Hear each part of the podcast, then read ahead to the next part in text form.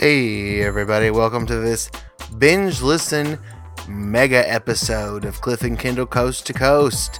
Up first, we've got a Cliff and Kendall special where the Cliff and Kendall gang, oh, can you even imagine? They went away for a weekend in the desert, but the things that happened, they could never have foreseen.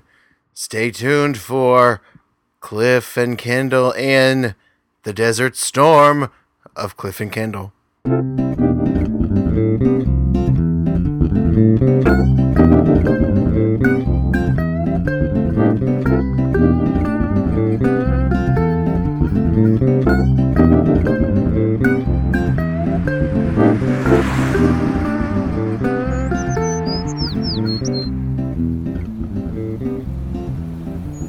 Nice day, isn't it?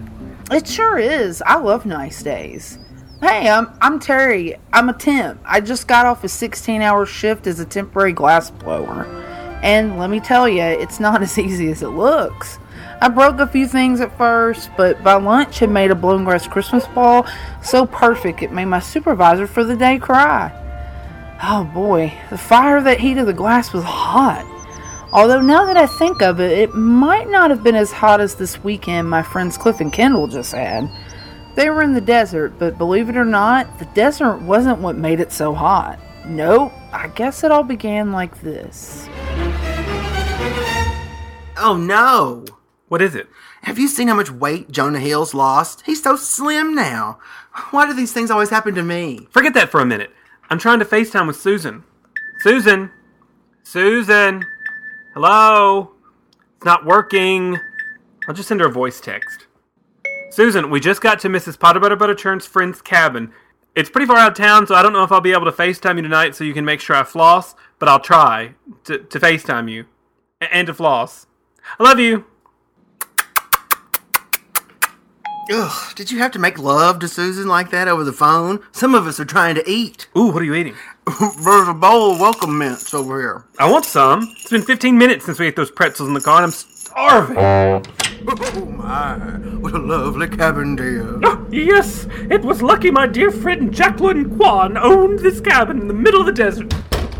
It's the perfect spot for a weekend getaway before we move on to our next city on our ride tour. Well, really, it's your ride tour. We're all just along for the ride. It's true the Busheltown City Council chose me to be their ambassador to the world on behalf of Busheltown's biggest export, rye. But I couldn't have made it further than smack over a gas bill without all of you. Oh, what a beautiful sentiment, Sugarlump. What oh, beautiful. You know, I'm sure you guys would rather go to your room and put down all that heavy looking luggage, but before you do, let me ask you one thing. Did you ever think the ride tour would last so long? And I'm not complaining, okay? From the Berlin Wall to the Eiffel Tower to the Outback Steakhouse in Tokyo, I've been able to see the world. I just never, ever dreamed we'd be on a years long ride tour traveling the globe. Nor did I. oh, but life rarely turns out the way we assume it will. Hmm, it's true. And I do miss our old lives in Busheltown that we will surely return to someday. But it's been a blessing to see and meet people from all over the world, mm-hmm. and to really understand that more than anything, humankind is one big family. Oh my! Oh, I believe my bowels are straining due to the weight of all this luggage. Oh, you're carrying the suitcase with my silver tea service. Come along, Daffodil. Hey, where'd all the mints go? I ate them during that moving speech Mrs. Potter Butter Butterchurn made. Well, what are we supposed to do now? We're out of mints. Crockpot stayed in the city with the kids so they could attend that science and technology symposium for toddlers and preschoolers. Charles the contractor is serving 76 hours in prison for peeing in that bird bath. Moron. He would have gotten just 48 hours if there hadn't been a bird in it at the time. Hey, look, a note. Dear Mrs. Potter Butter Butterchurn and guests, please enjoy my desert cabin this weekend.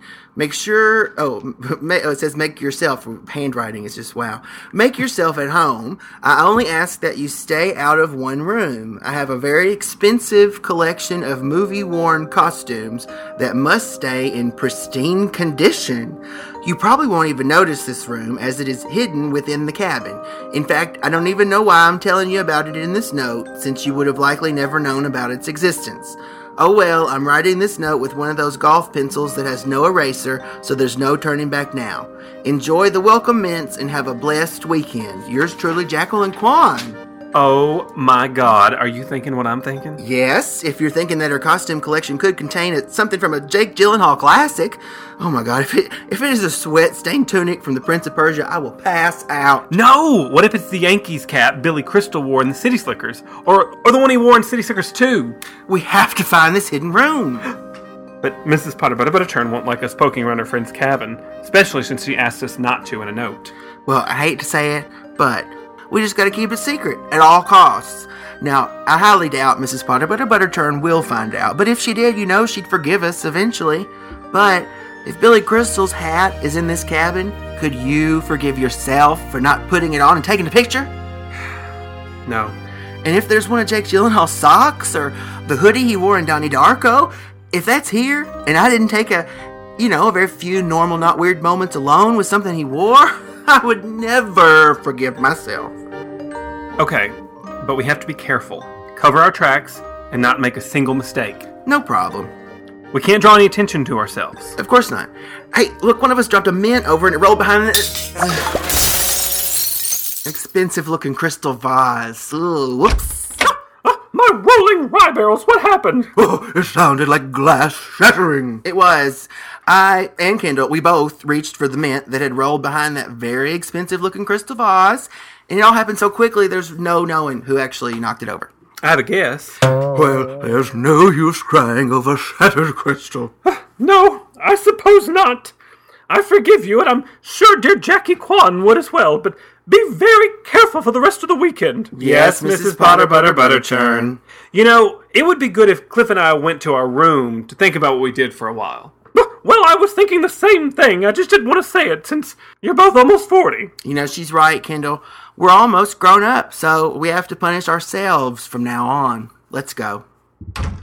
Oh dear, weren't Cliff and Kendall a little hard on themselves? Yes, Daffodil, but I think it's for the best. If they stay in their room, we can really concentrate on what we came here for. And I'm glad they didn't notice this book I'm holding. Oh my! Yes, that would have been very embarrassing. Oh, how would we explain it? Well, I suppose if Cliff and Kendall do find our copy of the Kama Sutra for seniors, we can simply say it's a gift for someone back in Busheltown. Sheriff Frogblast, or, or possibly the gray haired janitor at KBSH.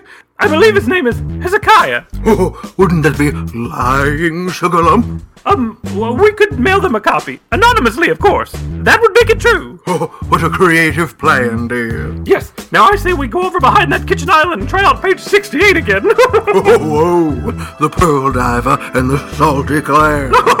All right, which one do you want to be this time?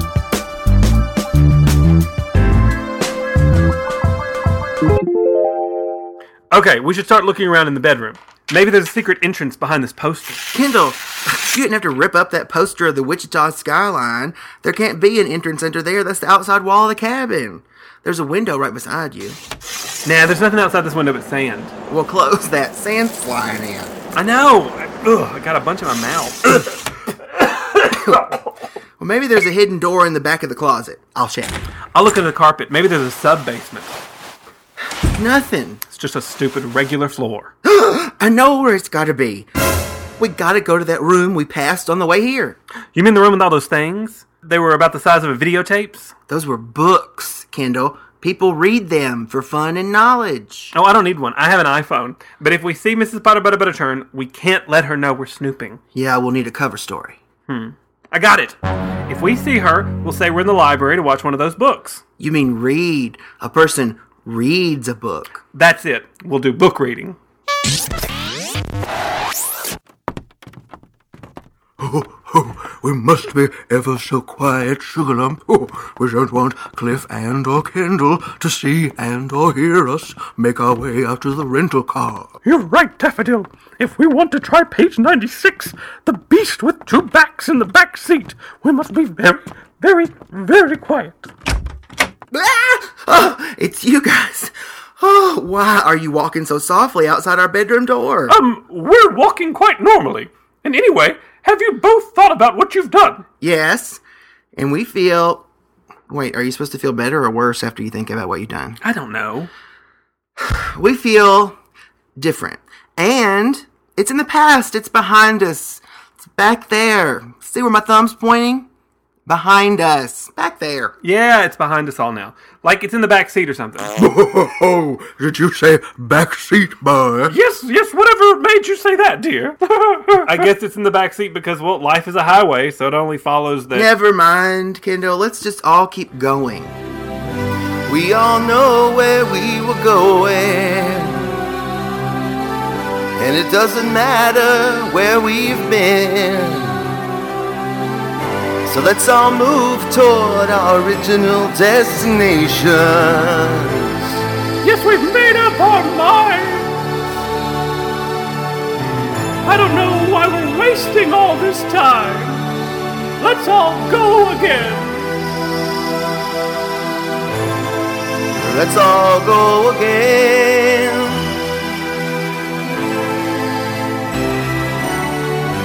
Don't keep searching for any answers. There's nothing to see here anyway. The Lord above, He gives us strength to carry on. And since we're all such friends, this can be where the conversation ends. Here we go again on our own. Going where we were always going to go. We don't have any secrets that you boys can't know. So I guess we've made up our minds.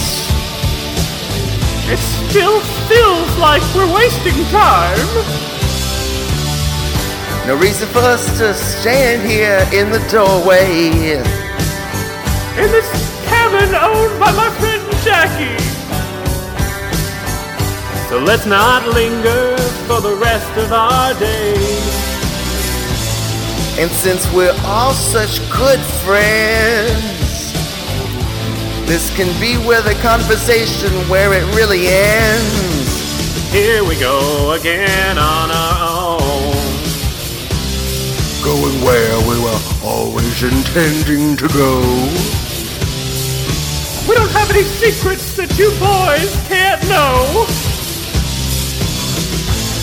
So I guess we've made up our minds. Yet it still feels like we're wasting time. But here we go again. Here we go again. Oh. Here we go again. Here we go!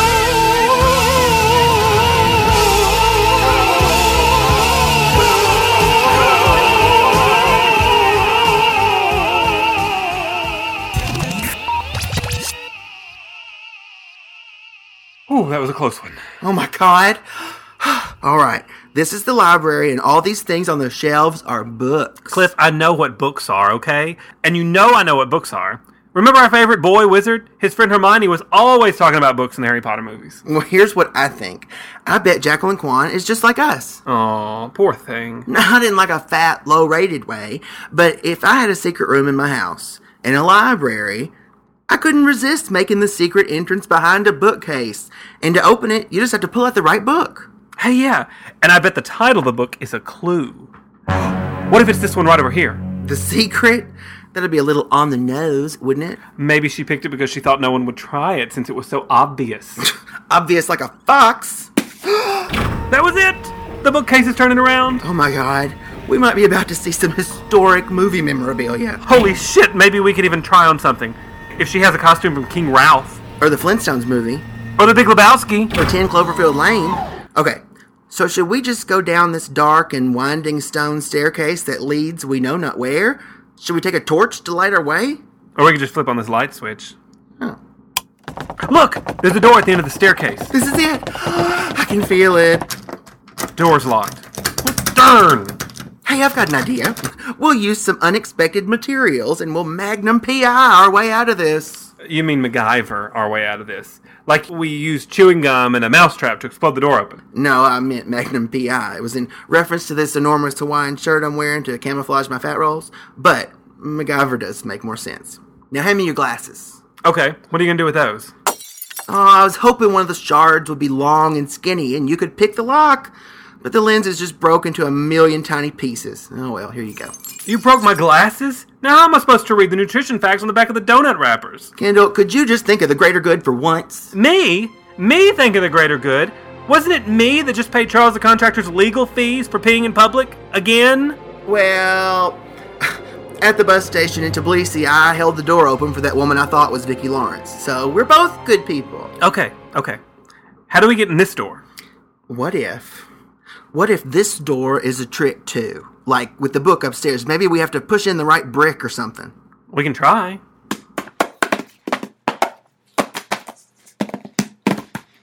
Huh. I guess not. All right, let's just sit down and think Ouch! about. what is it? I poked myself with the toothpick I keep in my pocket. Toothpick you keep in your pocket? Yeah, in case I see any cheese cubes. But hey, I, I bet we could use the toothpick to Pick the lock. Wake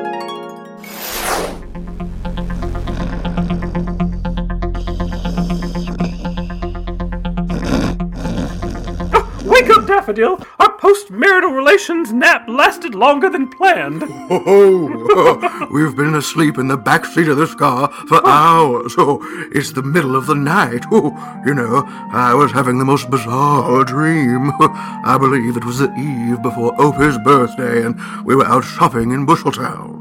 But all the stores were closed, except for the one that sells fertilizer. Oh, oh my. So we were, of course, forced to purchase 80 pounds of Bushel Farms brand plant fertilizer for Opie, and we had to carry it out to the car with our bare hands. Oh, Daffodil, while you were having that boring dream, I took a closer look at the night sky outside. Oh, you're so observant, dear. Yes, and I've deduced it isn't the night sky at all.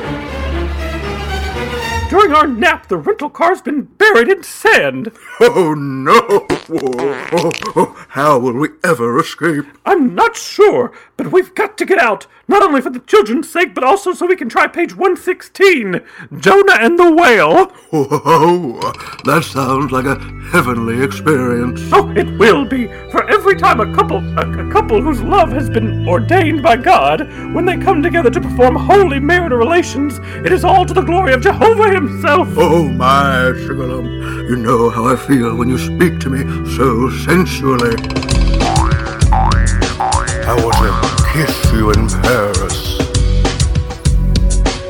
Oh, I want to hold your hand in Rome, girl.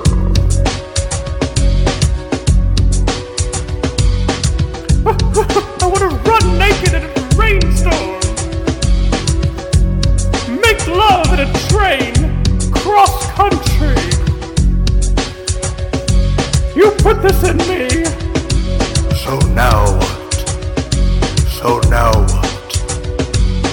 wanting, needing, waiting for you to justify my love, hoping, praying for you to justify my love.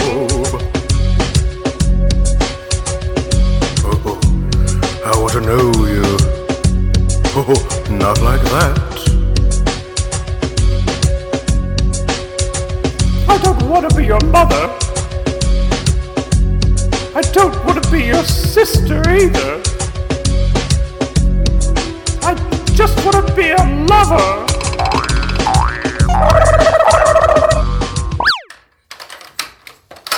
We're inside, and I just thought of something else we could try on. One of those big hats Kate Winslet wore in Titanic. Ooh, or one of those big hats Mike Myers wore in the horrible movie version of The Cat in the Hat. Well, shit, no costumes. What's this? A triple penetration machine? This is just a boring old sex dungeon. We've wasted so much time. Cliff, you shouldn't bounce around on that sex swing like that. I highly doubt it's meant to hold someone as fat as you. Oh, Kendall, sex swings these days. oh, ow, ow, ow, ow. Oh, help me up. I told you. Oh, I fell in one of Jacqueline Kwan's big wieners and it poked me in the butt. Oh, let's get out of here. Ooh, stop! Look over there. Another door. Do you think? Could it be? Oh, I hope so. Daddy needs to see one of Billy Crystal's tasteful sweaters from when Harry met Sally. Oh, it goes outside. I guess this is just the Sex Dungeon's emergency exit. Well, we might as well go out that way. I need some fresh air. I think the smell of all these rubber dongs is going to my head. Kendall, watch out! Don't prick yourself on that. Ouch! Cactus. Stupid pointy cactus. I'm getting a lot of sand flying in my face. You? Yeah, but that's not as bad as the prick from a. Oh shit! Goddamn cactus. Oh, let's walk away from these awful things. Oh, oh that's better. Hey, look. Oh, over on the cabin's windows ledge, it's a ceramic gnome, just like my Cajun grandmother used to have. I gotta take a picture to send to Susan. You should bring it over here out of the shadow of that giant pile of sand. Oh, good idea. Oh! That was a scorpion nest inside. Run! Oh! This is one harsh and unforgiving desert. Oh, you're telling me. Oh, I don't want to get stung by a scorpion. Oh, it hurts. It makes it hard to breathe, which it's already hard for me to breathe because I'm so fat, and it makes it where you can't even swallow. That's one of my favorite things to do is to swallow. Hey, where's our rental car? Didn't we park it out here by this gnome in the cactus garden? I thought so. I don't see anything now but a giant pile of sand. You don't think Mrs. Potter Butter Butterturn and Mr. Snodbottom left to go eat without us, do you? Nah. I bet all this wind blew all this sand, and buried the car. Which is something that happens all the time in the desert. They did a whole Mythbusters episode about it. Busted the myth that it doesn't happen. We should probably dig it out. Dig it out with our hands? Oh, come on, it'll be fun. It's not buried that deep. Okay. I'm tired already. Shut up. Did you hear that? The wind blowing sand in my ears? Yeah, I hear it. No, it, it's a tiny banging sound. What? There's someone in the car. Oh, please. You think a desert nomad stopped in for a nap and got buried alive? Maybe. Or maybe Mrs. Potter Butter Butterturn and Mr. Snodbottom got into the car to go buy some more snacks, and before they knew it, they were buried alive. Keep digging. Is the car shaking? They could be quaking with fear. Or what if it's something really horrible, like like they got stung by scorpions and they're seizing up, and by the time we get to them, they'll be dead? Oh, down to the car. If I could just get to the door handle. Get it. Or is a man whose pleasures depend on the permissions of another. Love me. That's right. Love me. Oh, I wish I could still have your baby. Oh my god. Oh, oh, oh, my bomb's bursting in air. We were, um, just, um, Oh, oh, oh, my. Oh, oh, my. uh-oh, um, I think I'm gonna faint. Watch out, don't faint into that. Oh, oh, oh, that is more painful than it looks. Ooh, hey, I think you missed a spike when you were pulling all those uh, prickers out of my butt. Well, sorry, your butt's a huge mountainous area with many nooks and crannies and hard to reach spaces. No offense. None taken. Where are they? Mrs. Butter Butter Butterturn said she and Mr. Snodbottom were going to go to bed. Oh, God, haven't they had enough? to sleep. And she reiterated that when we found them in the car, they had just become very sweaty and disoriented after being trapped under all that sand. Yeah, right. Why were they out there in the first place? She said they were doing some kind of special prayer blessing for the rental car, and that's the story I choose to believe. Anyway, with them in bed, we can finish searching the cabin. We've already looked in the closet and in the sex dungeon. Where else is there? I'm not sure, but I know one thing that'll help us think. Food. And that's the last Pop Tart. All right, we've searched the cupboards and the pantry. Now on to the refrigerator. Nothing but a bunch of jams, jellies, and black olives. Maybe we should look down here. You know there won't be anything we want to eat down in the vegetable crisper. What if Jackie Kwan hid her best desserts in there just to throw off fatsos like us? Fatso's like a fox. oh my god, just a bunch of mushrooms. More like magic mushrooms. When you opened the vegetable crisper, the cabinet moved over to reveal a hidden passageway. Oh my god, that's gotta be it. Come on, this is our moment of truth moment. I just know it. There's a door at the end of this hall and it's made of gold. Just like a golden globe. Luckily, I still had my cheese toothpick. Give me a second with this lock. Mm, Got it! Oh my god. Look at all the clothes. This is it. A black suit? Maybe it's from Analyze This or Analyze That? Is it? Nah, it's just something Ben Affleck wore in The Accountant. Was that a movie? I guess. Unless this suit belonged to Ben Affleck's actual accountant. Well, if it did, at least he was probably Matt Damon's accountant too. Hey, these pants over here are almost my size. Ooh, are they from an awesome John Goodman movie? Oh, no. Kevin James wore them and Paul Blart, too. God, he was so fat. if these were any bigger, I could fit into them. Oh, holy moly! It's it's Is it Billy Crystal's City Slickers hat? Jake Gyllenhaal's Prince of Persia turban? no, but I've got to put this on. It's the big flowery dress Mrs. Doubtfire wore to the pool. Are you kidding me? It's me, Euphegenia Doubtfire, dear. It was a drive-by fruiting, dear. Oh, you look great in that. You I found something. It's not as cool, but I can probably fit in it. what? It's an elephant harness from Operation Dumbo Drop. oh, no, wait, here's something better. It's one of the dresses Dom DeLuise wore in Haunted Honeymoon. And it's just my size. Oh my god, it- look, Dom DeLuise must have left this in the pocket. What is it? Half a bag of M&M's. Ooh, give them here. I'm starving. It's been like three minutes since we ate those Pop Tarts. Mm, you know, I was gonna ask stay up for being in costume for 30 years. Oh my god, I want to steal this. What? Did you find Jake Gyllenhaal's jockstrap for that boxing movie? No, and quit saying arousing things while I'm wearing Dom DeLuise's dress. I found a little suit Danny DeVito wore in Twins. If I could steal one thing, and one thing for somebody else, I'd steal this Danny DeVito suit for Fonky and. Mm, this John Travolta hairpiece from Ladder 49, because we probably have the same head size. What would you steal? Uh, for me, since we haven't found any Billy Crystal stuff, I'd take uh, Chevy Chase's sombrero from Three Amigos. And for Susan, I'd steal this see-through erotic nightgown. I don't think that's a nightgown. I'm pretty sure it's a bridal veil from 27 Dresses. Then I will steal it. Susan loves that movie. My rump roasts! I hope I didn't hear one of you boys say something about stealing. No, no, he wasn't really stealing. We were just playing a game of what would you steal? That sounds like a gateway to stealing. Oh my! What's going on here, Sugarlump? Well, for some reason, Cliff and Kendall are parading around in Jackie Kwan's clothing, and it sounds like they're planning a robbery. These aren't her clothes. Technically, they're hers. I mean, yeah, the clothes belong to her, but these are classic movie costumes. Hmm. I don't recall Roseanne Barr wearing either of those pieces in She Devil. They're not Roseanne's. Hey, wait!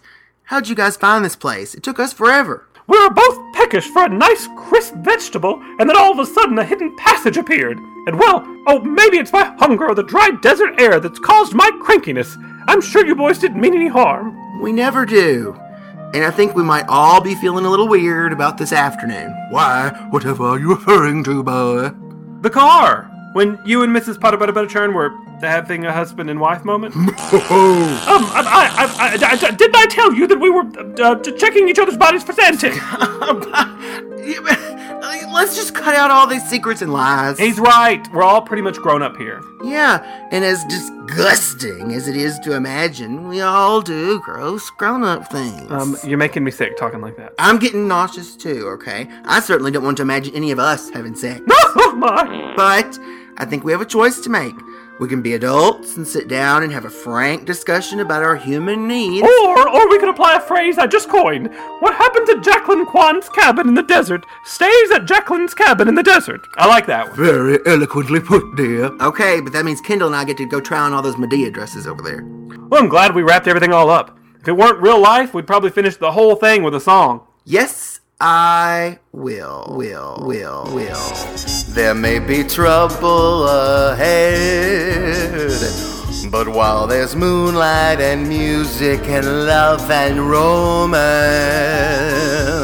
let's face the music and dance. Before the fiddlers have fled, before they ask us to pay the bill, and while we still have the chance, let's face the music and dance. Soon we'll be without the moon, humming a different tune, and then there may be teardrops to shed. So while there's moonlight and music and love plus romance, let's face the music and dance. Let's face the music and dance. Oh, you know, Sugarlump, all these body gyrations remind me of page 138 in our book, The Innocent Maiden and the Wishing Well. Oh, Daffodil, as soon as Cliff and Kendall clam up, let's head back to our bedroom. Oh, I can't wait, dear. And this time, I get to be the innocent maiden. Oh, oh, whatever you say, girl.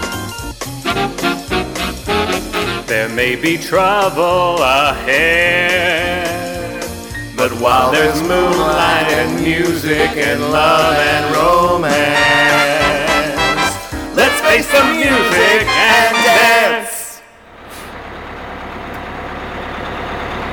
And I guess that about wraps things up. that's good because my bus is here. Okie doke, but keep it real, compadre. Oh, and that story's a secret, so it stays just between us, okay? Sure. Good afternoon. Nice weather, isn't it? It sure is. I love nice weather. Not too hot, not too cold. Nope, it's definitely not too hot.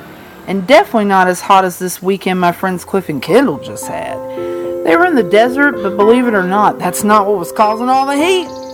Maybe it was this book called the Karma Sutra for singers.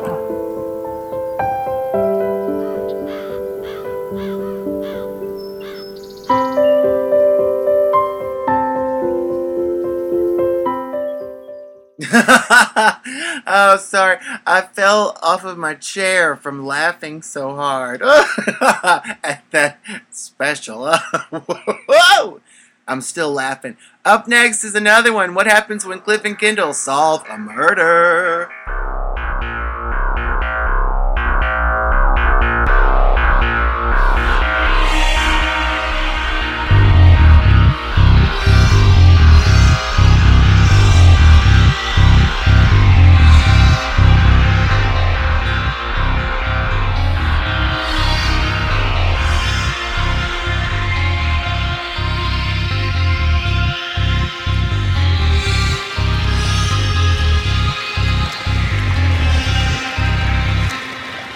Wow, Cliff and Kendall are on the Horn of Africa.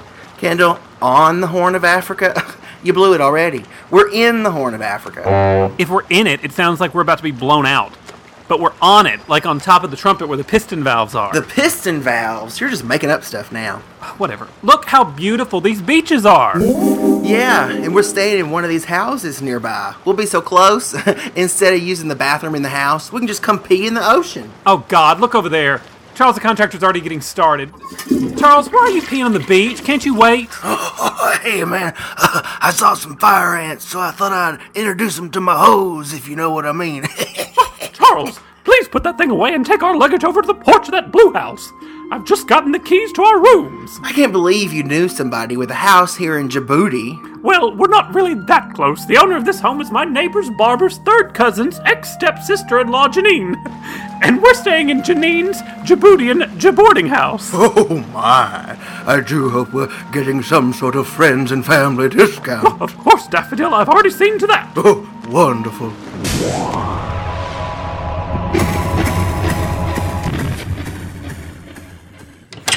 Hey, look, there's a door between our rooms. And it smells the same in here as in my room. What would you say that smell is? I thought probably the cleaning lady farted and then lit a match to cover the stench. Well, she needs some of Mr. Snodbottom's bowel medication, although none of it ever seems to work. You know, Susan was so jealous when I told her we'd be spending a week at the beach. She's on her way to a business conference in the Arabian desert. When did you talk to her? Didn't I tell you I ran into her? On our last layover at the airport? Really? Yeah, it was when you were in that bookstore for an hour. Listen, Stephen King releases so many books I can't afford to buy them all, so you know I just read a few chapters at a time during each layover to be thrifty. And just between you and me, while you were doing that, Susan and I joined the Mile Low Club. The Mile Low Club?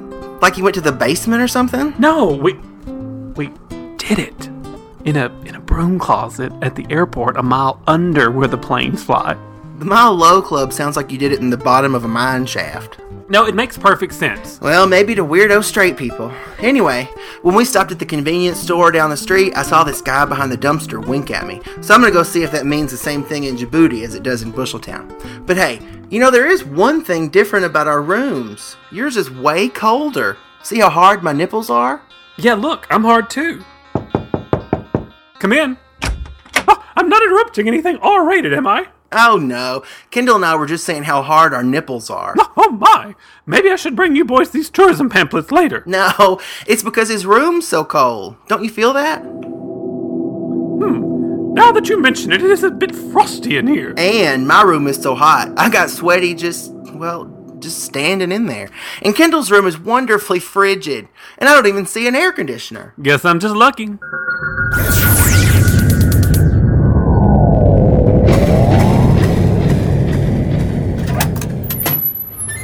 Bonjour. Did you say bonjour? So you were winking at me when I passed by the dumpster earlier.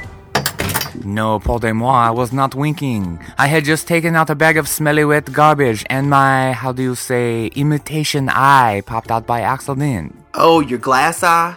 Mm, Sadly, no. It is not made of glass but of rubber, which makes it much harder to catch after a pop out. But you got it. Unless you unless you have some kind of drawer full of spare eyes back there. No, no, all of my spare eyes are back home. I recovered this side, the one I am pointing to, lodged in a pile of rat uh, feces. But enough about me. How can I help you today? I just came in because uh you weren't winking, never mind. Um do you sell king size Reese's peanut butter cups or diet 7 up? To my great displeasure, we do not. Okay then. Uno momento. Do I detect an American accent? Yeah, my friends and I are from Busheltown, USA. Uh, one of my friends is on a tour spreading the good news about rye. Mm, But of course. We're staying in that blue house down the block. The blue one? Sacre bleu! Something very bad happened there not long ago. Really? What? It is not for me to say. But if we could be in some kind of danger, don't you think you should let us know? Sorry, no, it would be gossip. And I bet my sister that I could go longer without gossiping than she could go without eating frozen yogurt. It's been two weeks so far, and we're both feeling very better. Uh, please, if we need to leave, you gotta. No, no, I'm afraid I am bound by my honor. But if you are from the United States, perhaps you would like to discuss the hot subjects du jour. For example, I hear your country has really gone to shit after since. Uh, we wouldn't know. We're so busy traveling, we can't keep up with the news. But I'll just tell you, we believe in peace and love and equality and the brotherhood of man and truth and justice and a non Ben Affleck Batman. Okay, we gotta go. Bye. Oh, okay, Daffodil. How does this sound? A funny thing happened on the way to the community center tonight. I was having a bowl of barley rye chowder, and it seems there was a tiny fly swimming in my soup. I pointed this out to the waiter, and he apologized.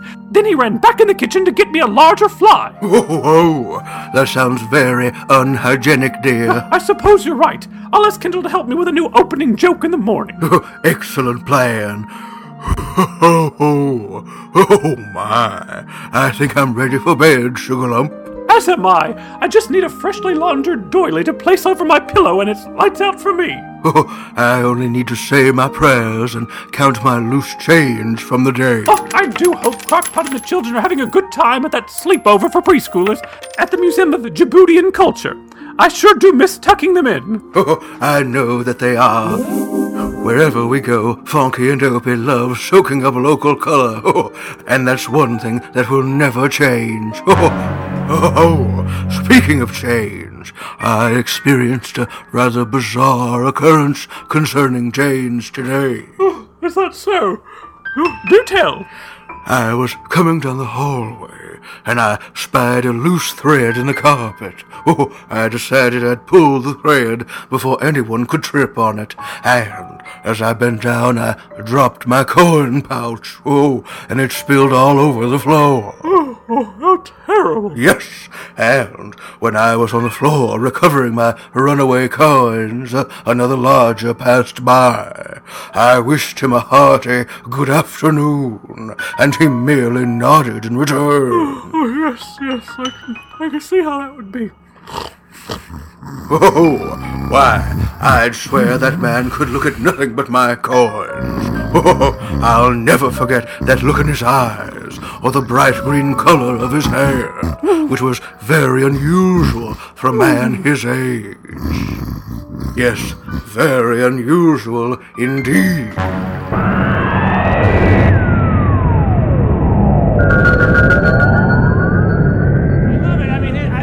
He's sitting right there smiling at me. I feel like a Laker girl. It's unbelievable. But Jack, the glasses, man. You're indoors, the dark glasses. You're indoors. You know why you need it? You're such a big star, your own luster gets in your eyes. That's how big you are, man. Hilarious. Oh, those classic Oscar monologues never get old. Now for some alone time. All right, where's that picture from my wedding? Oh, here it is.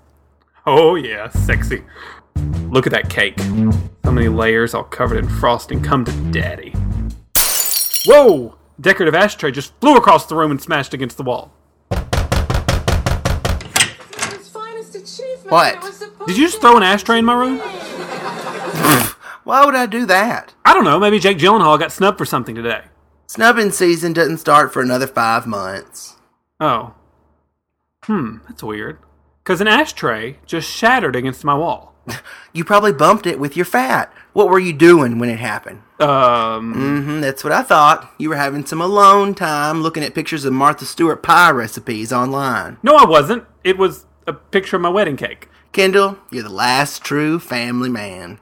Whatever you were looking at, your elbow was doing the neutron dance, and it, or one of your other bodily protrusions, slammed into the ashtray. Yeah, I, I guess you're right. Now, if you'll excuse me, I'm watching old Sybil episodes on Amazon Prime. Can he do that? No, he didn't actually fire me. He just took away my dressing room, my wardrobe. I don't know what's going on. I'll worry about it tomorrow. Whatever it is, it's over for tonight. All right, lights out. Now I'm in bed, and it's over. Who, who, who's opening my luggage? Maybe it's just the wind. Yeah, def- definitely the wind. My pencil sharpener! That can't be the wind! Now the toilet? Oh god, what next? Who is that? What's going on?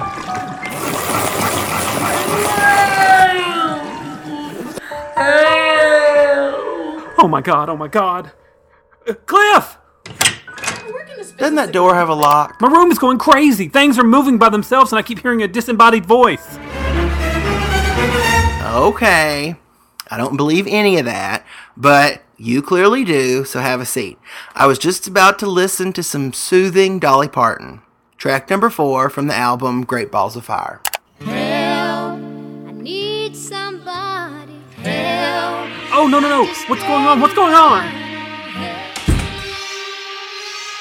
Oh, this must be a dream. I'll just lay back down in my bed and then wake up. Help me!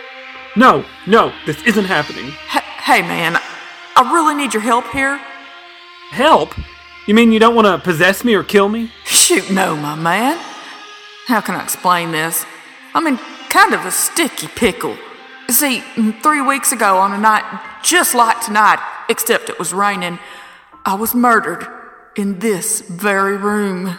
Oh, that's awful. Yes, it was. Or at least I assume it was. I can't really remember the specifics of how I died, but I think I have a pretty good idea of who's to blame. So, if you don't mind, could you help me solve my murder? I think if you did, I could move on up to the other side. If I don't, will you keep throwing all my stuff around? Probably.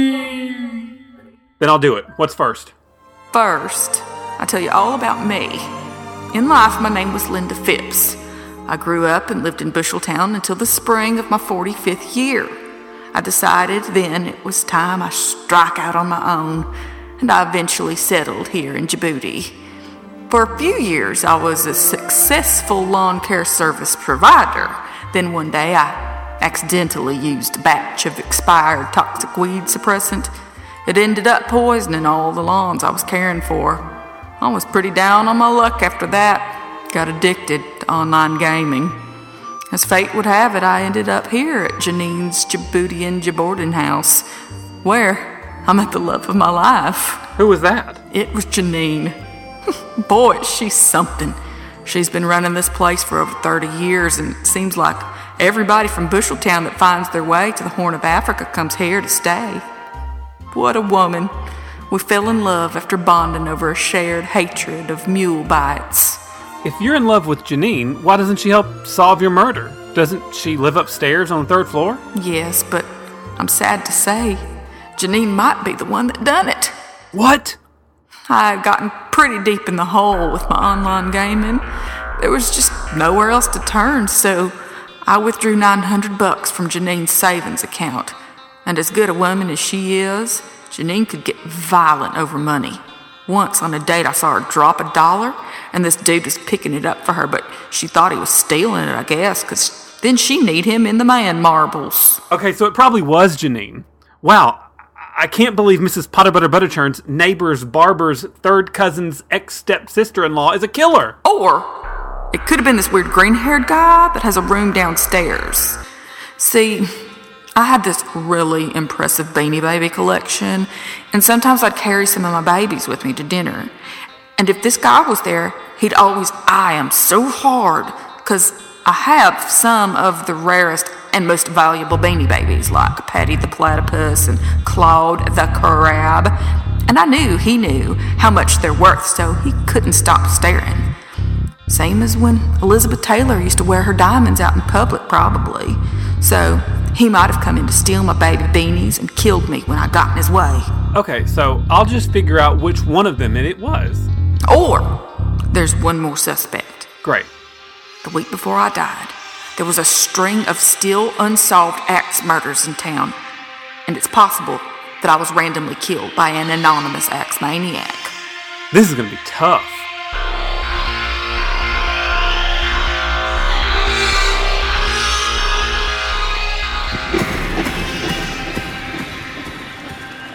Now that everyone's finally awake, I have to tell you what happened to me last night.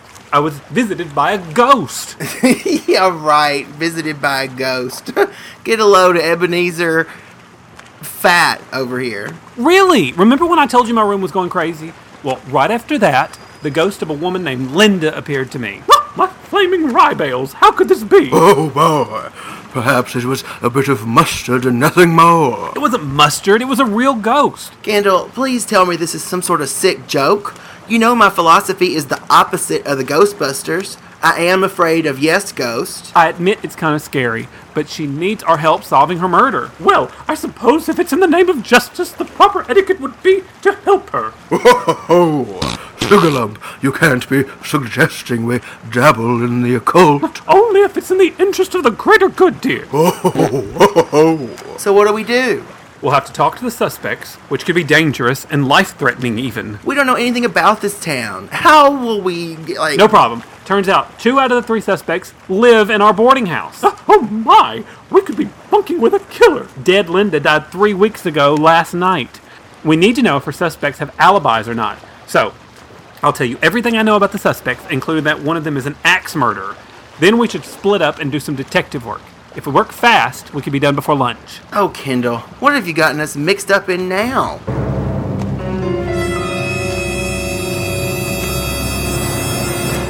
I just told you. I was being rhetorical. Wait a minute. To solve this murder, won't we need all the help we can get? Why didn't you ask Charles the contractor to meet us down here on the beach? For just that reason, we need all the help we can get. And we know Charles couldn't be of any help. He's probably set the kitchen on fire or pee in somebody's oatmeal. Two things he's done too many times before. Well, when you put it like that, it makes perfect sense. Yeah, makes sense to me. very logical, boy. So let's make sure not to tell him.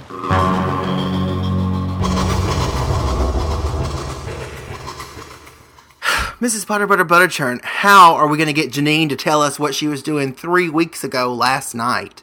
I think we'll butter her up with some old fashioned Busheltown hospitality. Start a friendly conversation and then nonchalantly probe her for information. Okay. But is it proper etiquette to just knock on the door of her private living quarters like this? Certainly, she's the proprietress of this boarding house, and if we really want to solve this ghost murder by lunch, we have to get this ball rolling.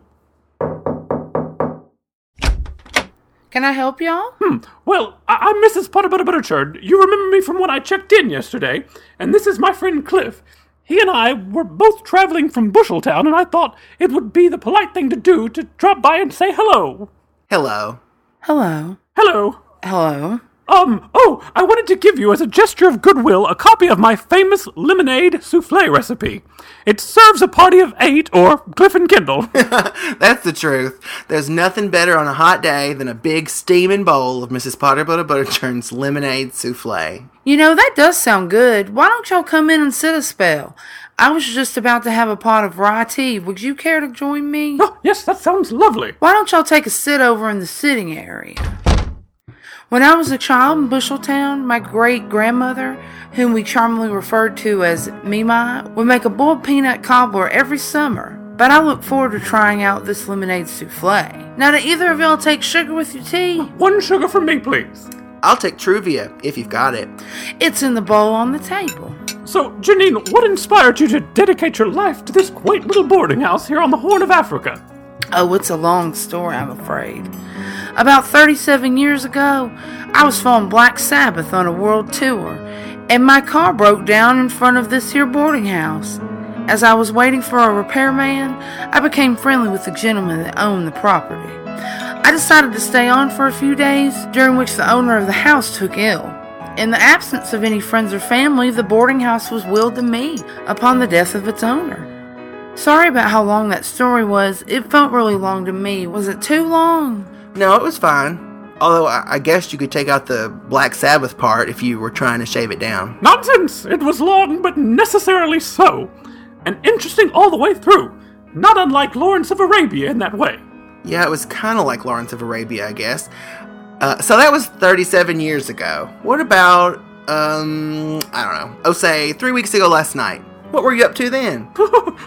what are you doing? Just trying to get to know Janine a little better by picking a random date in the recent past and seeing what was shaking. We already know she's into heavy metal. Now let's explore.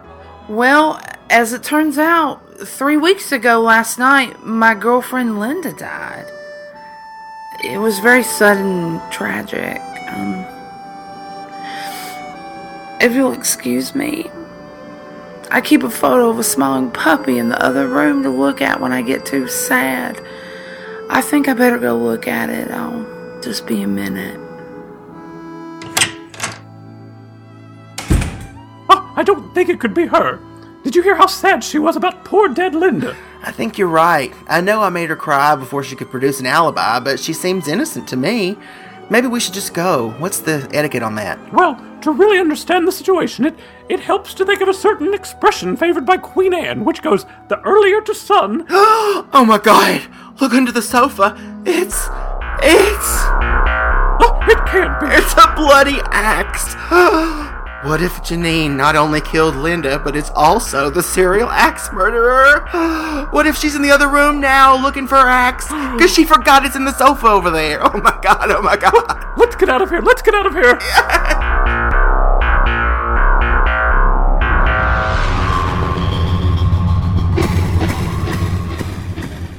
Okay, here's how I think we should play it with the suspect. We'll tell him we're the cops looking into the murder. I think I've seen enough Law and Order commercials to make us seem believable. Whatever you say, boy, but be careful.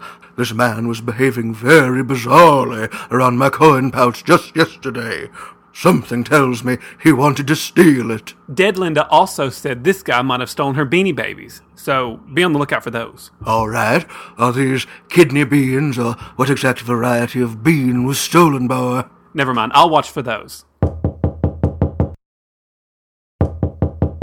Ma- maybe he's not home? What? oh, uh, we're detectives looking into a crime that happened here a few weeks ago, and we'd like to ask you some questions.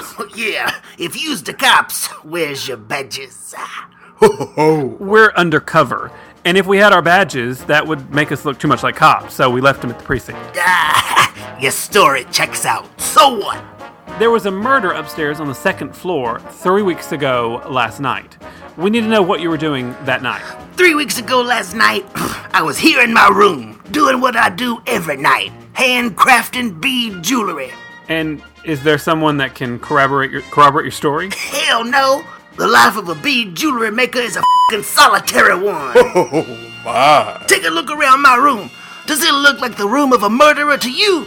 Practically all I got is this bed, this lamp, and my beads. I ain't nothing but a Busheltown rye salesman, disbarred by the Grain Council in the 70s, who done moved here to the Horn of Africa to start a new life. Sorry about it, fellas, but you barking up the wrong tree with this one out. Oh. He sounds quite innocent to me, boy. Well, darn. I hope Cliff and Mrs. Potter Butter Butterchurn are having better luck. We apologize for bothering you, sir. Deepest apologies and many condolences on your green hair. It's a genetic condition. And we'll be praying for you. You better pray for us. Look over in the corner. It's. It's. Oh oh, oh, oh, my. It's a bloody axe! What's what's that all about? Oh, that old thing? I just use it for killing. You not only killed dead Linda, you did all those other axe murders too. Mr. Snodbottom, we gotta get out of here. Oh, whoa.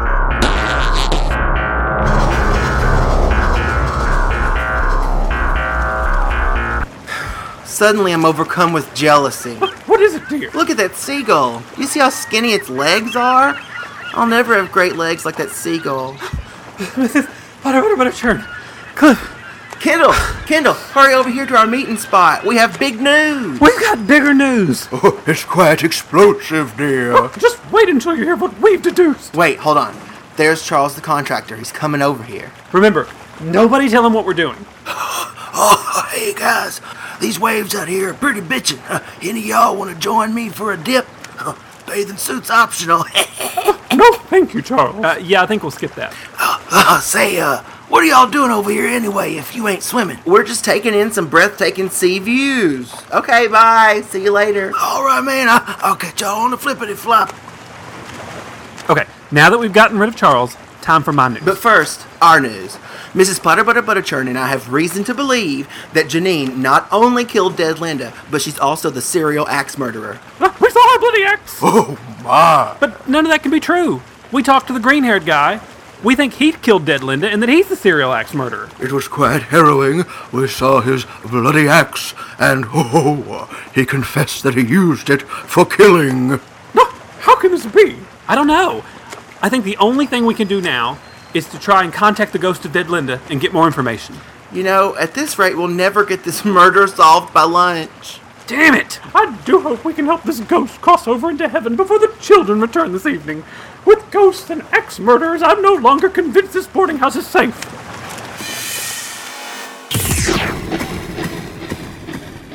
I hope Mr. Snodbottom and Mrs. Potter Butter Butterchurn can keep Charles on the beach and out of our way. If he got involved, we'd probably end up working through supper too. We can't let that happen. Linda, if you can hear me, please manifest. We need information before you can finally rest. Do you have to rhyme like that when you talk to her? No, it just happened. The vacuum! Your electric razor! It's not even plugged in! She must be close. Is that your dot matrix printer or did it come with the room? Linda, you're here! So weird. I can see Linda, but I can also see through her into the bathroom.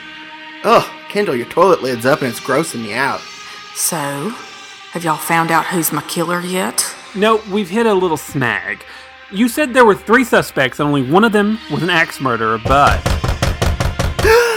Who could that be? Peek through the lookhole. it's Janine and her axe. Janine! My sweet, beautiful Janine! Oh no, she must be here to kill us! Oh, are you guys addicted to online gaming too? Did you also steal from Janine to cover your debts? No, she's the serial axe murderer. That can't be true. Then what's the axe for? Are y'all gonna let me in there or what? Oh, what do you need? I'm naked. You think I give a shit? I'm a lesbian with an axe. I told you she was the killer. But I really thought the green haired guy was the killer. He had a bloody killing axe too. Well, of course he did. Everybody that lives in this building has a killing axe. What? For the rats. The people under you've been hearing rats scurry up above them. The building's overrun by rats. Haven't you noticed? No. Who is that in there? Don't I recognize that lovely lady's voice? Holy cheese on a Wednesday! It is! My Linda baby, is that you? I've missed you more these past three weeks. more than I can humanly express. I'm so sorry, Janini Weenie. I'm so sorry I stole from you to feed my online gaming addiction. Baby, you know I don't care about that. You're the one person I, I would have given it all to. Then you. You didn't kill me in a fit of money related rage? Shoot, no, baby.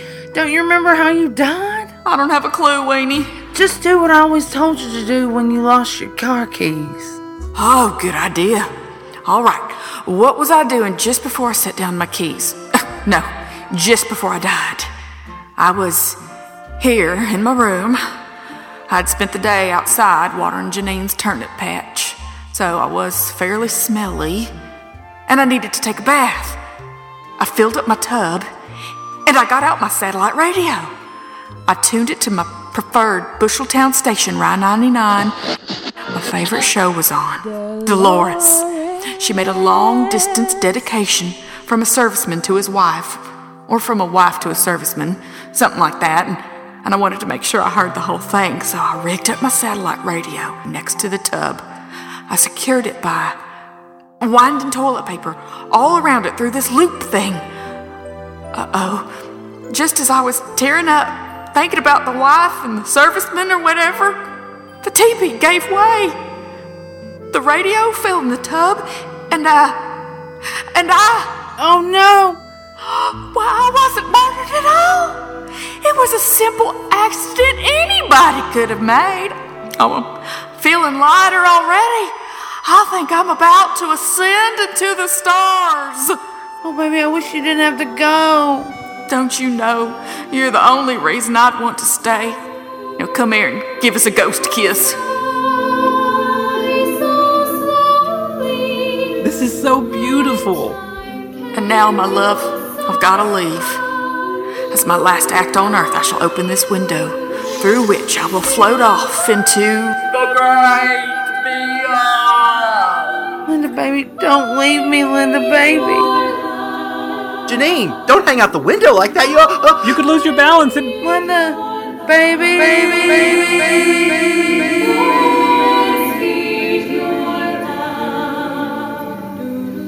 and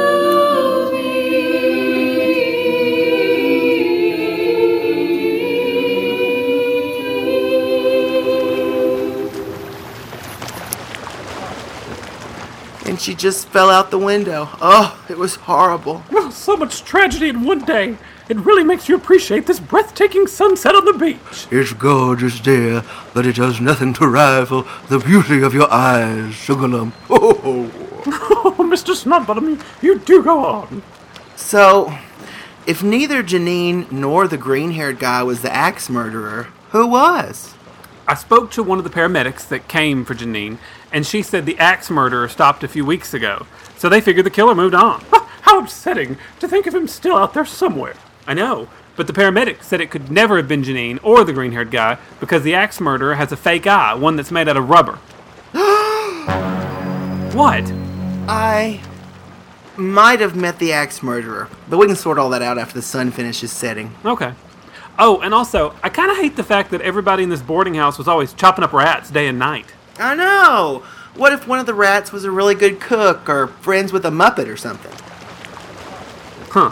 So that's the way this whole thing ends. Not with a bang, but with a. Ah! What's that? Oh, oh, my illuminating angels! I think I'm having a heavenly vision. oh, I think we all are. Hello! Dead Linda, you're back! I just had to thank y'all for helping me move on up. And so did I. Janine's there too. Well, at least you're together again. Forever, man. Me and Janini Weenie are a forever kind of thing. You got that right, Linda, baby. Now we better hurry up and get out of here. That's right. We're playing golf with Joan Rivers and Mary, Mother of Jesus, and our tee time's in 10 minutes. We just had to thank y'all for helping us find peace. Goodbye. Bye. Goodbye. Goodbye! Oh, that does sound nice, doesn't it? Peace. It sure does. Peace. Now I've been smiling lately, thinking about the good things to come. And I believe it could be something good has begun. Oh, peace. peace train sounding louder, right on the peace train. Ooh ah, ee, ah, ooh, ah. come on now, peace train. Train, holy roller, everyone jump on the peace train. Ooh ah, ee, ah, ooh, ah. come on, peace train. Get your bags together.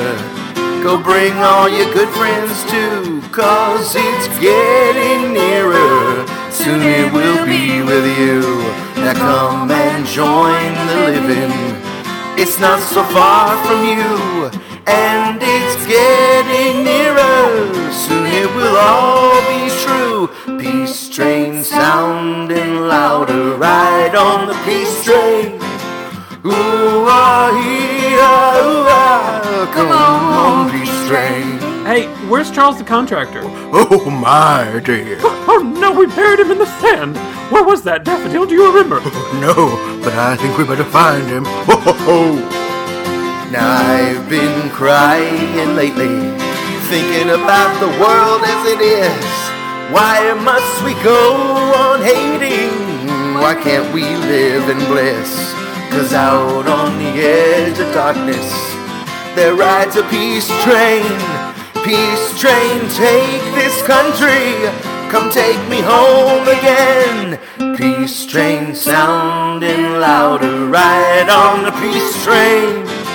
Ooh ah, ee, ah, ooh, ah. come on, peace train. Peace train, holy roller, everyone jump on the peace train. Ooh ah, ee, ah, ooh, ah. come on, peace train. Come on, peace train. Come on, peace train. How'd it go in there? Did you convince the one-eyed axe murderer to turn himself in? Well, he was surprisingly emphatic about not being the axe murderer, and he said it was offensive to think so because it's not like he's the only one eyed guy in town. then he winked at me with the non rubber eye, and we had some alone time together on top of the urinal cakes in the storeroom. But but what if he was just saying he's innocent? He he could still be the axe murderer. You know, Kendall, you have a bad habit of assuming the worst about people. Oh, Cliff, don't got nothing for that one. Why must we go on hating? Why can't we live in bliss? Cause out on the edge of darkness, there rides a peace train. Peace train, take this country. Come take me home. That's so crazy. I can't believe all that happened. So crazy, crazy, crazy, crazy, crazy, crazy, crazy, crazy, crazy, crazy.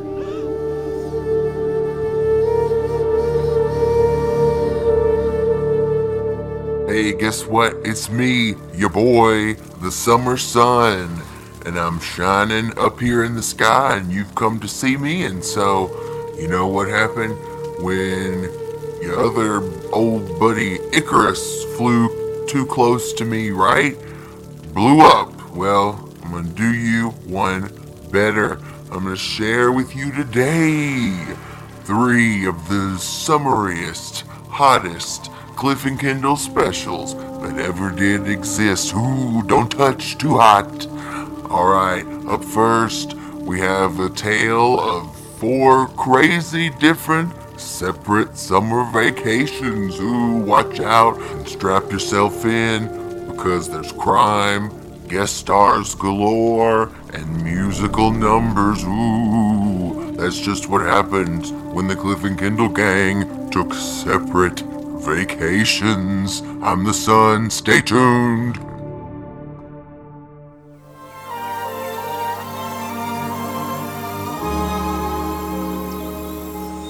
Summer in Busheltown. There's always a bird singing on the breeze. The rye is as high or higher than an elephant's eye. And it's a time when the heat is so powerful, I've seen eggs cook in their shells before the chickens ever even laid them. Perhaps it was the oppressive heat that made Cliff and Kendall, their producer Mr. Snodbottom, and his wife, Mrs. Potterbutter Butterchurn, so riled up on the day of their big fight. Yes, one sweltering summer day, the four friends started to discuss just where to place a new rug in their lobby. And one thing led to another, and each of them got so hot under the collar that they determined to up and change their impending vacation plans. It was decided they could each use a break from the others, and so they set out on four separate vacations, each of which I will tell you about right now. Kendall sought to remove himself from the heat of Busheltown and the rigor of hosting an internet talk show slash filler program for local radio station Rye 99. He wound up traveling the high seas on a magical cruise that would turn out far different than expected.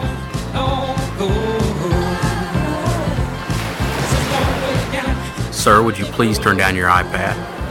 Oh, sorry. I was just taking a magic break and watching National Lampoon's Vacation.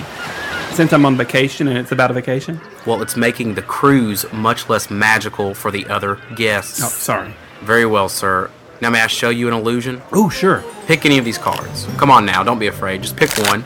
It's your choice. This one. Now, I'm not looking. I haven't got a clue what your card is.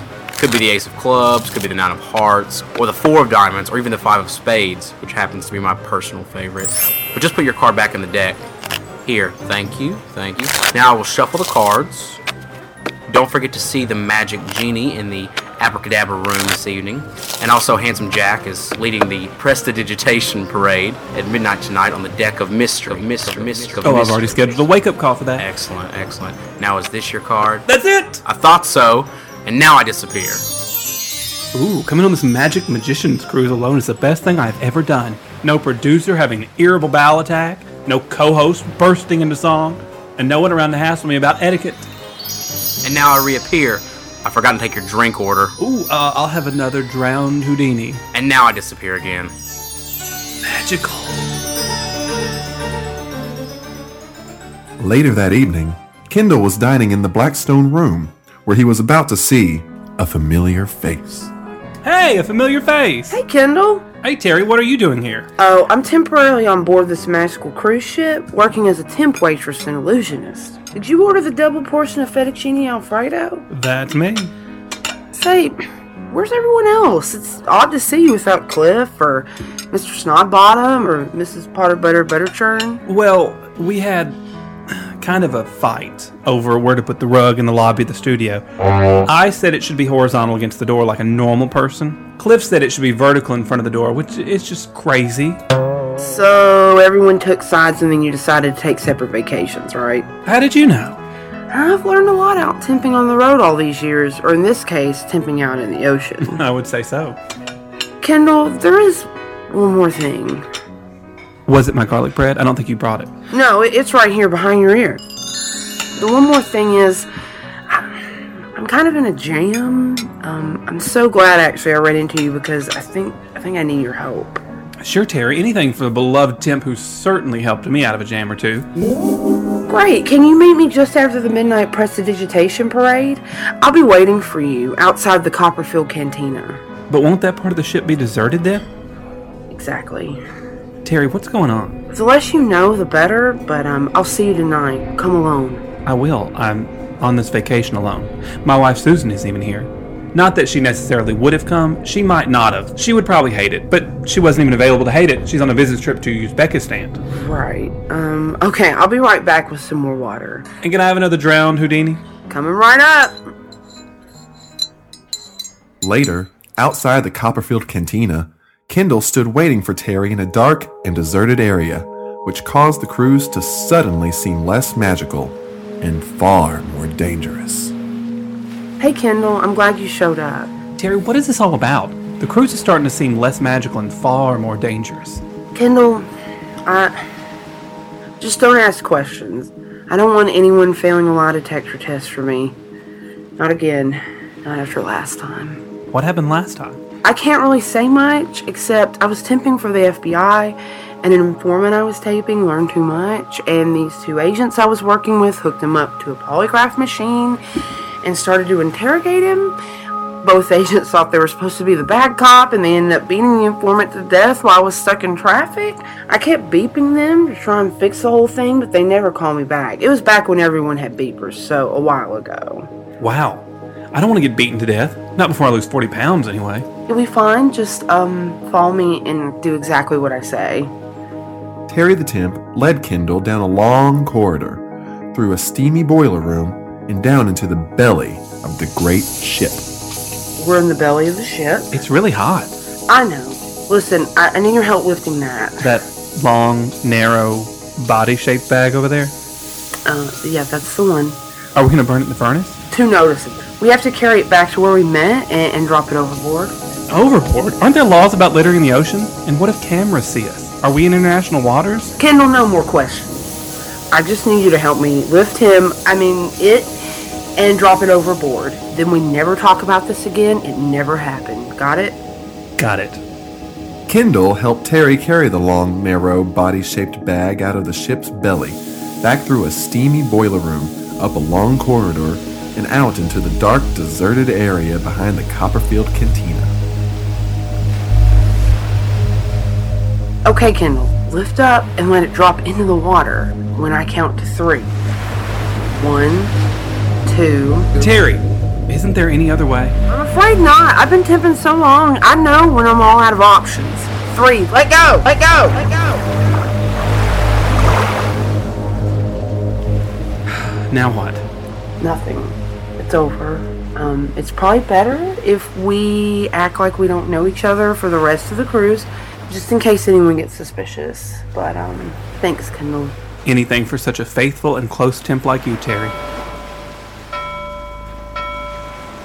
Oh, that's four bells. I have to run and start making the magical muffins for breakfast. What makes them magical? They're really cupcakes. Good night. Good night, Terry.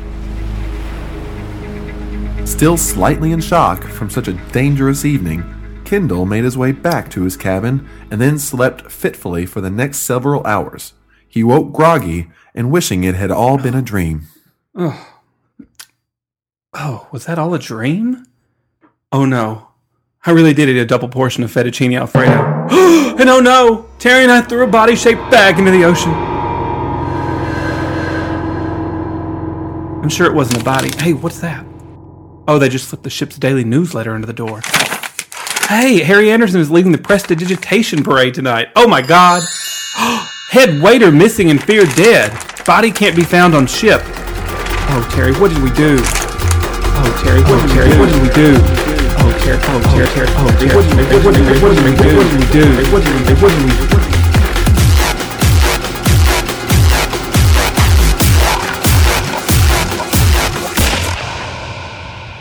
It seemed the tides were turning against Kendall, but he wasn't the only one near danger.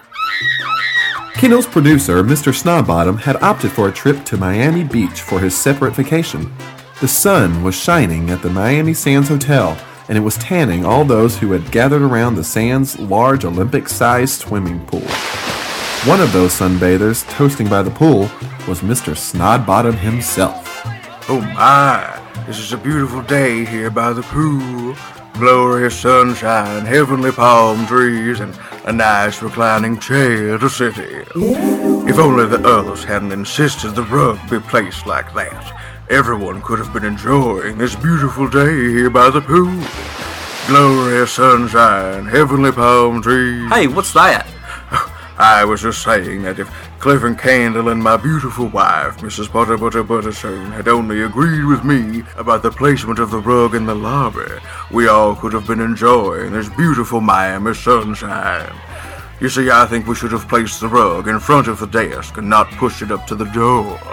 My beautiful wife agreed with me, but she wanted to place it horizontally against the desk, and it really looked much better vertically aligned.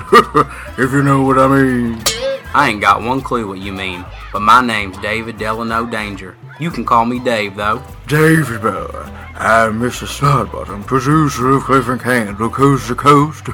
it's an internet talk show. Perhaps you've heard of it. Can't say I have, Mr. Snodbottom, but you seem a right nice feller to me. Thank you, David Boy. Say, have you seen a lunch menu? I was thinking of ordering something and eating by the pool here, since I am alone on this vacation. Yep, here you go. I got a menu right here. Thank you, boy. I need to order something bland that won't upset my bowels. You got a bowel problem? I hate to bring it up. It's a bit of a secret, don't you know, but I do suffer from irritable bowel syndrome and have an attack from time to time. Whew, ain't that a shame? Yes, I'm afraid it rather is, boy. So, you say you're here alone with a bowel problem? Yes, boy. Isn't it always the way? You know, you remind me of my daddy. really? Is that so, boy? Mm-hmm. His name was Daniel Deuteronomy Danger. He had a set of weak bowels too. How very interesting. Say, would you like to join me for dinner tonight in the coconut room here at the hotel? That is, if you don't have any plans. I was just gonna stay in my room and apply some ointments, but I think those plans can be changed. Whew, that's great, Mr. Snodbottom. The coconut room is black tie. Do you have a tuxedo with you? Of course, boy. I am a producer after all.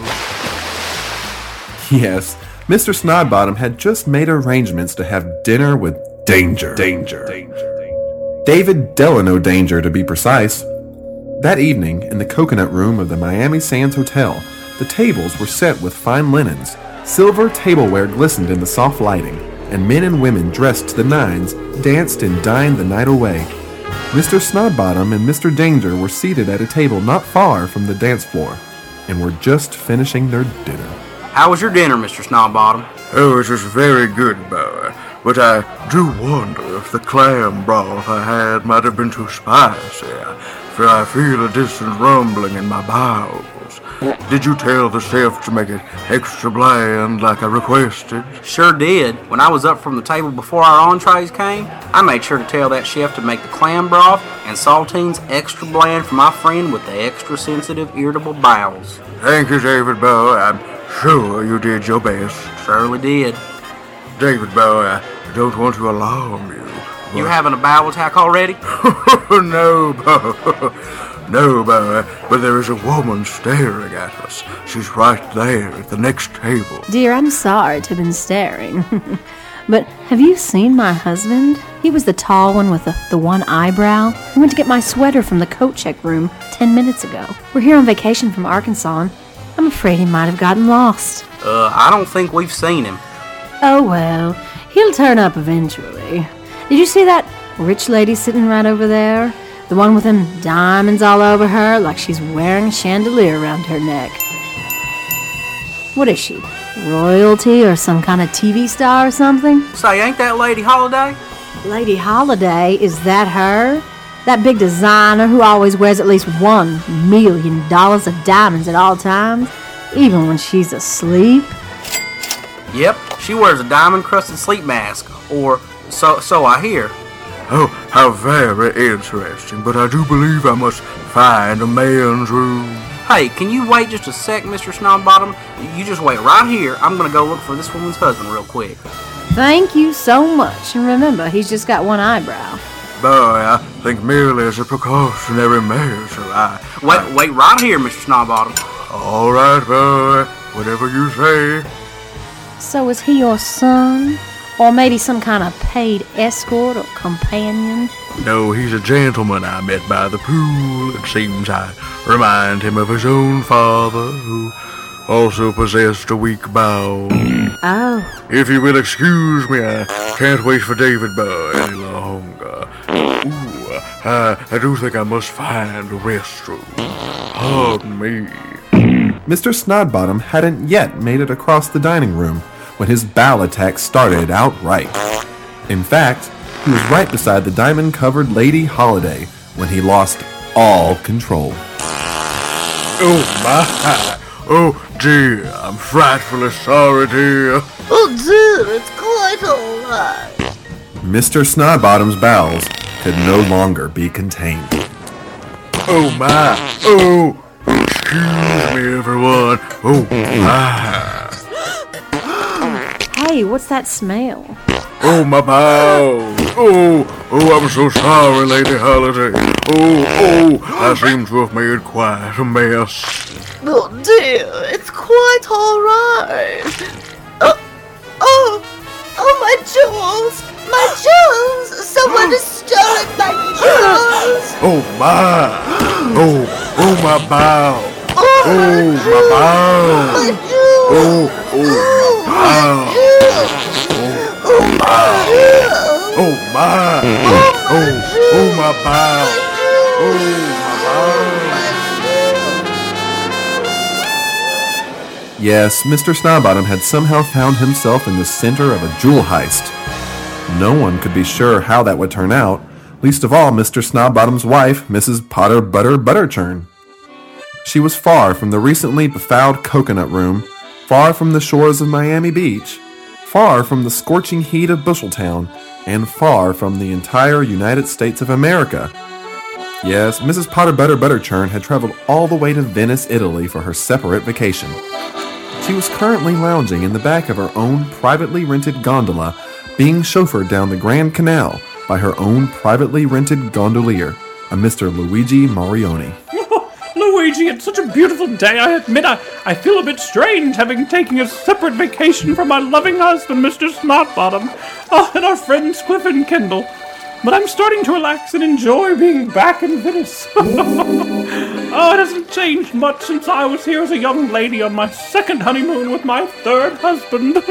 No, Mama. Venice, she hasn't changed much in 600 years. That's why it's such a popular place. oh, do you know if the little restaurante called Pignotta Calda is still around? I think it was near St. Mark's Square. Yes, Mama. She is still around. Pignotta Calda, she is one of Luigi's favorite restaurantes. Oh, I would love to dine there again. I remember all their delightfully authentic cuisine. Yes, Mama. I will make you a reservation for tonight before the opera. Oh, that's wonderful, dear. And I'll need to do some shopping at the Rialto. And do you think we can make it over to Murano one day?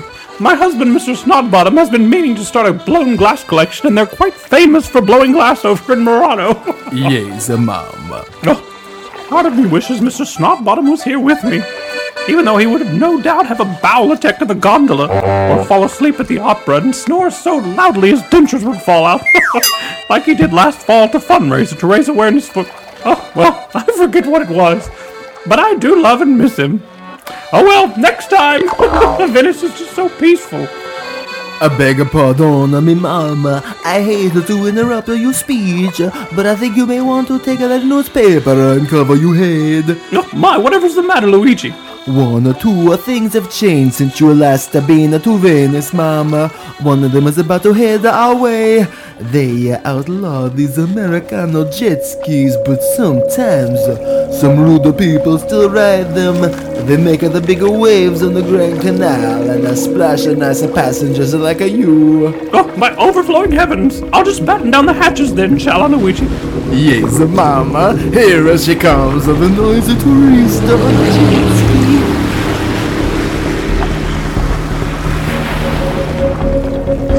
on the jet. Oh, Mama, is you alright? Did you get that nice lace collar wet? No, dear. You must never doubt the self-reliance of a Busheltown woman. Luigi, I came prepared. I just put on my rain bonnet and covered myself with this poncho I'd stored in my purse from a long ago Cicadas in the Rye festival. Mamma mia! Yes, dear. Now, what kind of amoral person would jet ski down the Grand Canal? I mean, really, dear, it's so disrespectful to etiquette. It just makes me sick. Yes, Mama. I'm getting sick too. Well, not even noisy touristas can rob the timeless city of Venice of its charms. Later that evening, Mrs. Potter Butter Butterchurn was again in good spirits. She was also dressed in her elegant best for a night on the town, with her gondolier acting as her guide. She and Luigi were walking from St. Mark's Square to the quaint old restaurante known as Pagnotta Calda. What a beautiful night! I feel like Grace Kelly or Elizabeth Taylor or some other glamorous dead movie star. Yes, Mama. It's so nice to see the city after so many of the tourists have gone back to the mainland. It feels like I live here. Uh-oh, oh, Mamma mia! Oh, no, Luigi, what's that sound? It's another thing only the lowest of the tourists will do. They rent the ATV and drive them around. Only the laziest and the most obese Americanos will do this because uh, in Venice there are no automobiles. Oh my! Take a shelter behind me, Mama. Step behind me. Here they come. No, oh dear, dear, dear. It is alright, the mama. They were gone. Oh, such noise! I can't believe etiquette has gone so far downhill here, even in Venice. I would never have dreamed. Yes, mama. Let's go eat and take our minds off of this with the food. But now you're starting to sound like an Americano, Luigi. Mrs. Potter Butter Butterchurn and her gondolier walked leisurely toward Pinata Calda. When they arrived, they were surprised to see a commotion outside. Oh, my, what's all this? Don't you worry, mama. I will see you what the trouble she is. Oh, dear, I do hope I will make it to the opera on time. While I don't adore Puccini as much as Tchaikovsky or Verdi, Puccini would definitely be in my top ten.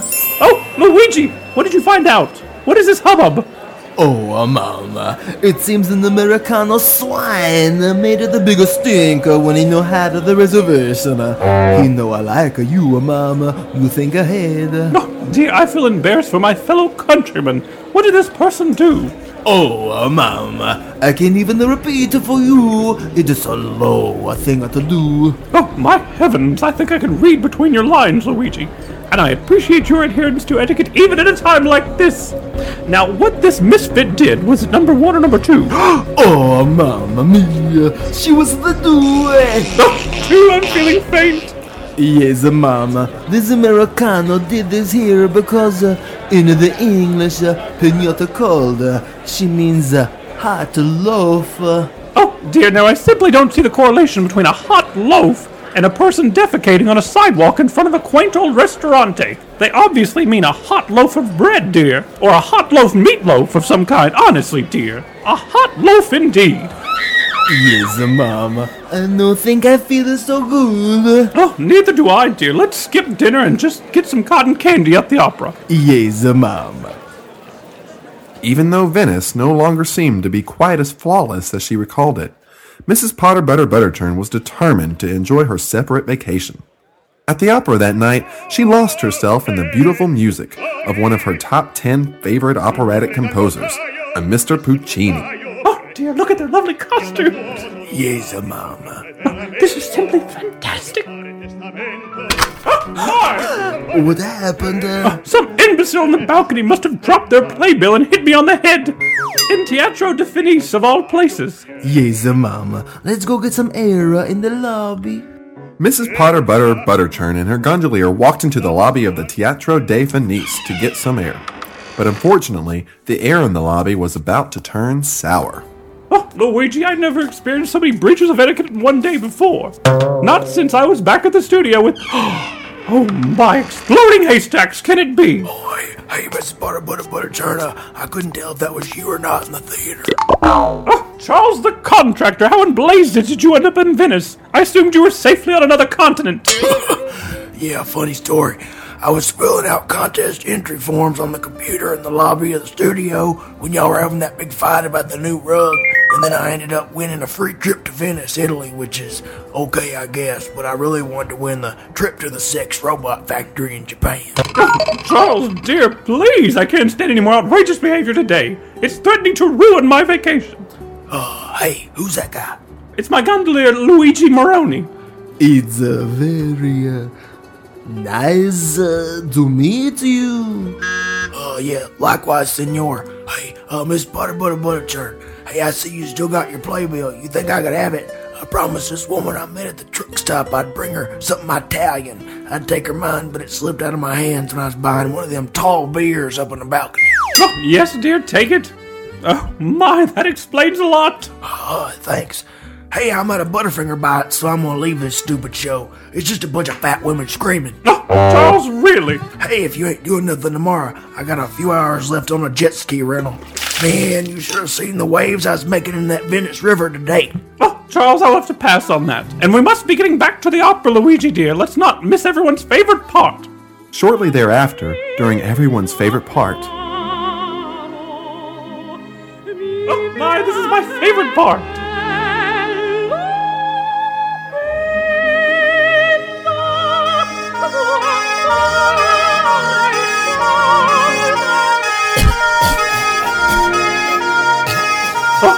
Can't be! Oh no, she isn't gonna no be able to, to go on. And Luigi was right. In one rare case of the show not going on, the opera was canceled for the night since the soloist lost her voice after the shock of hearing the siren outside. As Mrs. Potter Butter Butterchurn and Luigi made it to the lobby of the theater, Luigi was briefly delayed by a phone call. Oh, Luigi, dear, was that an urgent phone call? Your wife isn't jealous of me, is she? no, ma'am. The phone call she was not for me. She is for you, ma'am. It was the Polizia Italiano.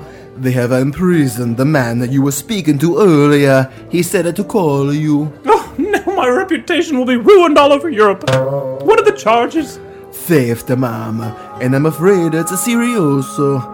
You see, thieves can be imprisoned for 40 or 50 years, and sometimes uh, they even get put down by the firing squad. Oh, heavens! Does Charles the contractor deserve the death sentence? The death, the death sentence, the death, the death sentence. Just as Mrs. Potter Butter Butterchurn was facing the ethical dilemma of whether or not to save Charles the contractor from execution, someone else back in Busheltown was about to face some startling news. Austin? Could you get that fax? Austin? Oh, right. He went backpacking through Canada this week. Becky? Oh, right. Becky's in a mental institution. That means I'm the last one in the studio, which means I have to get the faxes. But on the upside, no one can hear me talking to myself or singing to myself. God, so many faxes. Damn it, my Evita reality tour is canceled again. Why do they let those drunk chorus boys take selfies on the balcony of the Casa Rosada if they keep falling off? I guess that means a week of eating ice cream in my underwear and watching Mama's Family on YouTube. Could be worse. Everyone else could be here, and I wouldn't be able to position this new rug in the correct way, pushed up to the door vertically, which is so obviously the only way it looks good. Who could that be? Everyone's off on their separate vacations. Hello? Hello there. I'm passing through town and was wondering if there was any work could be done around your place here, and I'd be glad to work for whatever you could offer, even if it was only supper. Well, this isn't my house. It's a studio where we record an internet talk show that also airs on KBSH at 4 a.m. on Sunday mornings. I don't think I. You sure there ain't nothing that needs doing around this old studio? Well, Austin does the filing, Mr. Snodbottom does the producing. Our writers fax us everything else. Oh, hey, there is something you could do. And what's that? Cliff led the drifter, who'd just shown up at the front door of the studio, through to the back door of the studio. This plot of dirt here, we've been meaning to make it into a garden. You think you could till the soil and plow it by hand and get us a good crop going? I don't see why not. I'm good with my hands. Okay, then. Here are some seeds we've kept over here in this thing. Just don't plant these seeds. They're Austin's, and, well, we don't want Sheriff Frog Blast nosing around here asking questions. No, we sure don't. You know, you never told me your name. My folks named me Jack Rabbit Alva Greenfield, after their favorite animal in the adventure of the Crescent Roll, Thomas Alva Pillsbury. But you can call me Jack. Oh. My name is. Cliff. How did you know? It was painted above your picture inside. Oh. The drifter Jack worked the soil all afternoon. He planted and tilled until his shirt was soaked with sweat. Cliff watched from the window of the studio as Jack took his dripping shirt off and slung it on the ground behind him. Jack's muscles glistened so brightly in the sun that Cliff had to squint his eyes when he went out to offer the drifter some lemonade. Lemonade? Thanks. So, what did you plant? Tomatoes. I figured everybody likes tomatoes. Well, I hate tomatoes, but that's fine. You hate tomatoes? Do you hate spaghetti, pizza, or the movie Fried Green Tomatoes? Not at all. Where I come from, they made us grow tomatoes, but we never could eat them. All we could do was boil the stalks they grew on and ingest them for nourishment. That's probably why you're so skinny. All I wanted each day was just to eat one mouthful of tomato. I guess I love tomatoes. It just took you to show me. where you were. Was that prison? Yeah, it was. I'm sure you were there for something small, like parking tickets, or you were arrested for protesting a war. Oh, were you there? Were you occupying Wall Street? I embezzled several hundred thousand dollars from a heating and cooling company. Oh, that's not s- so bad. I may just be an ex-con drifter passing through town, and you're someone with your name painted on a wall in a building. And I hope you don't think it's too forward of me. But when I was in prison, I spent many years learning to please a large man, such like yourself. And since you do have this empty studio building, Jack, I, I don't know what to say. let's just say, Let's go do it on that new rug.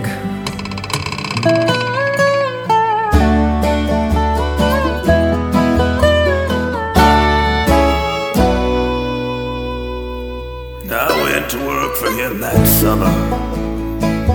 Drifter without my own home.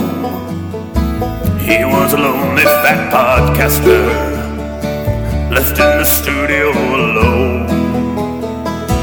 It had been one hot summer. I was alone that whole week. So we stayed inside in shadows. One thing we didn't do was sleep. Then he came to me one evening, big slice of pizza and a smile. He looked like the kind of person I hadn't seen since before my trial. Guess what I needed was a drifter with prison hardened thighs. This is a different kind of hunger that I don't always recognize. We had a need to feel the thunder, to chase the lightning from the sky, To watch a storm with all its wonder. raging in a drifter's eyes. We had to ride the heat of passion. like a field of burning rye, rushing headlong in the wind. Now our only dreams have been banging both ends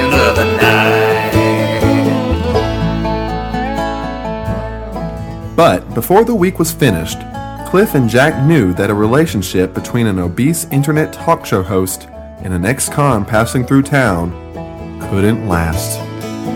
I'll always think about this summer the sex, the moonlight, and the sweat.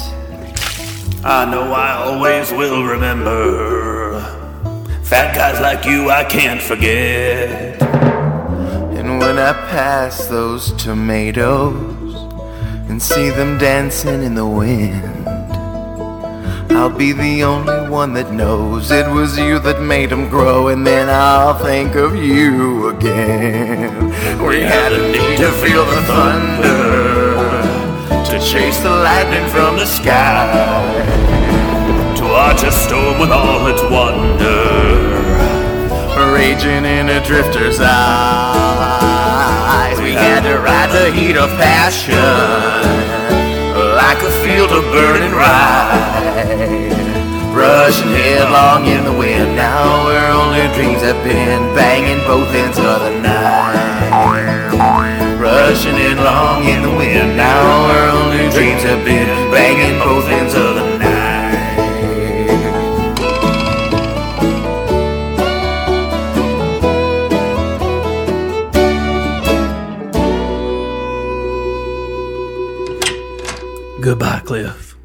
Goodbye, Jack.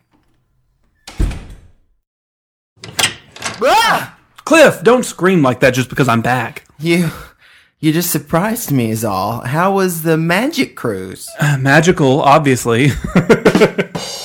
Except there was this one time where I think Terry the Temp had me help her dispose of a body. Terry the Temp was there. Is she a magician? Yes, and possibly a murderer.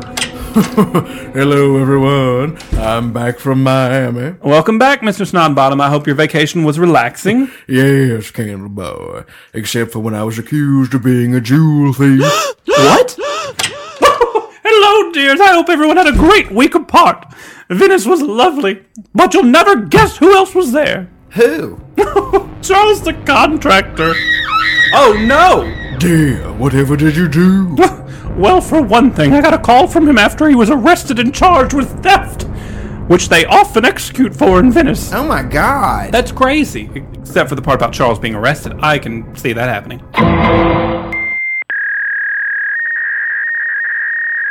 What could that fax be? Didn't everybody just get back all at once? This fax is from the Sands Hotel in Miami Beach. It's a bill for cleaning the carpet in the coconut room. Does that make sense to anybody?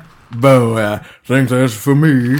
You see, I had a bile attack in the coconut room when a, a young man I'd been dining with happened to steal a diamond necklace worth over two million dollars from around Lady Holiday's neck. Lady Holiday, the famous designer, was there? Yes, Bo, and she nearly had me locked away.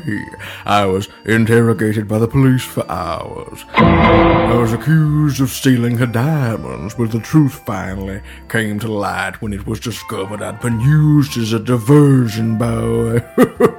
You see, my dining companion had overly spiced my clam broth without my knowledge, and nature took its course. I had a bile attack, and he stole the diamonds. you poor dear. Oh, God. I can't believe you were interrogated by police for hours. So was I. I. What for? The Terry the Temp thing. She was temping on the cruise as a magician slash waitress. How does that involve the police? Well, Terry asked me to help her dump something overboard late one night, and you know how hard it is for me to say no to anyone.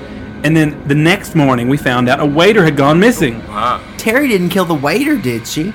Is that why she's always moving around? I don't know, but Austin. He's still in Canada. Oh, right. Hey, this fax is from Terry. Weird. Oh, this makes total sense. What? She had a reason for the murder? No, she didn't murder anybody. By accident, Terry used rancid mayonnaise to make 200 pounds of macaroni salad, and she had me help her drop it overboard before it started to smell. She didn't want her supervisors to know she had used a rancid ingredient. Oh, and listen to this. P.S. If you're wondering why the macaroni salad was in a long body shaped bag, it's because I had that body bag left from when I was temping as a coroner last month. And P.P.S. If you're wondering why I called the macaroni salad he once by accident, it's because it was a macaroni salad sculpture of Siegfried. What about Roy? It doesn't say, but there is a P.P.P.S. If you're wondering what happened to the missing waiter, they found him. That was a strange boat trip. Speaking of strange, Mrs. Potter Butter Butterchurn, did you mention something about Charles being executed? I did, but he wasn't actually executed, dears. After I talked with the police for several hours, I was able to convince them to let him go. What had he done? He was charged with stealing and fraud. He had been using a net to skim the canal for sunglasses the tourist had dropped, and then he was selling them at inflated prices. I have a feeling he was up to a great many other things, but that's what they got him for. Oh my. Did they let him re-enter America? Oh, I'm afraid so, dears. But I booked him return passage on a later flight. I just couldn't take a 12-hour flight with Charles the contractor on top of everything else. Sounds like everybody had an exciting time alone. Hey, except you. How was the Evita tour? It was canceled again. So what'd you do? Um, not much. Just watch TV in my underwear. Just a normal week. That didn't sound so bad after all the crazy things we had to go through. Yes, boy. Why, you're the only one who wasn't interrogated by the police for hours. I guess that's something.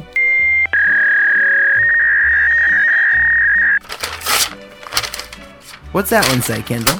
It's from Sheriff Frogblast. It says to call into the station right away if anyone knows the whereabouts of this escaped convict, Jack Rabbit Greenfield. what a goofy name. says he was in prison for embezzlement, fraud, petty theft, grand theft, grand theft auto, grand theft grand piano, serial shoplifting, premeditated treason, and assaulting a costumed ghost at Not Scary Farms. Sheriff Frogblast wants to talk at length to anyone who might have knowledge of where the convict has been since his escape from the Busheltown maximum security prison last week. Here's a picture the sheriff faxed. Look familiar to anyone? Cliff? Uh, no, nope. Haven't seen him. All right, well, I'll just throw it away then. Hey, what's the new rug all slanty like that for? It needs to be pushed back to the door vertically. Y- you mean horizontally? No, horizontally is correct, dear, but I think you mean push up against the front desk here. You know it would look better vertically placed. No, that doesn't look right. Up by the door horizontally? Vertical. Vertically by the desk, boy. Here we go again, again. B-A-C-A-T-I-O-M In the summer sun. Put away the books, we're out of school. The weather's warm but we're playing cool. We're on vacation Having lots of fun.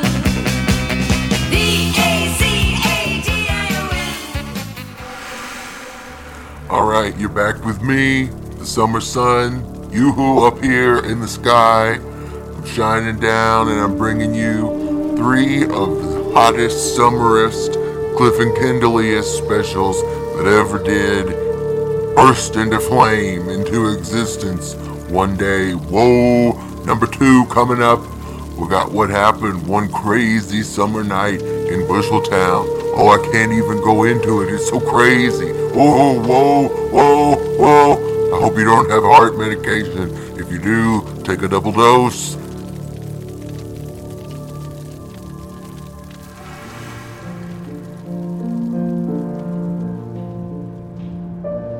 Ah, dear, I hope you weren't too disappointed when you realized our little miscommunication. No, not really.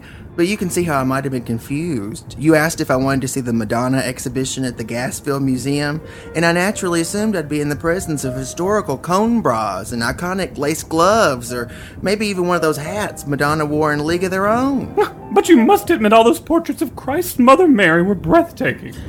Yep, all 900 of them, all by local Gasville artists. It reminds me of the time I thought you invited me to a bet seminar, as in a seminar on the genius of Bette Midler, but it was really a debt seminar, and I cried all afternoon. What what would we do without these little amusing mix-ups?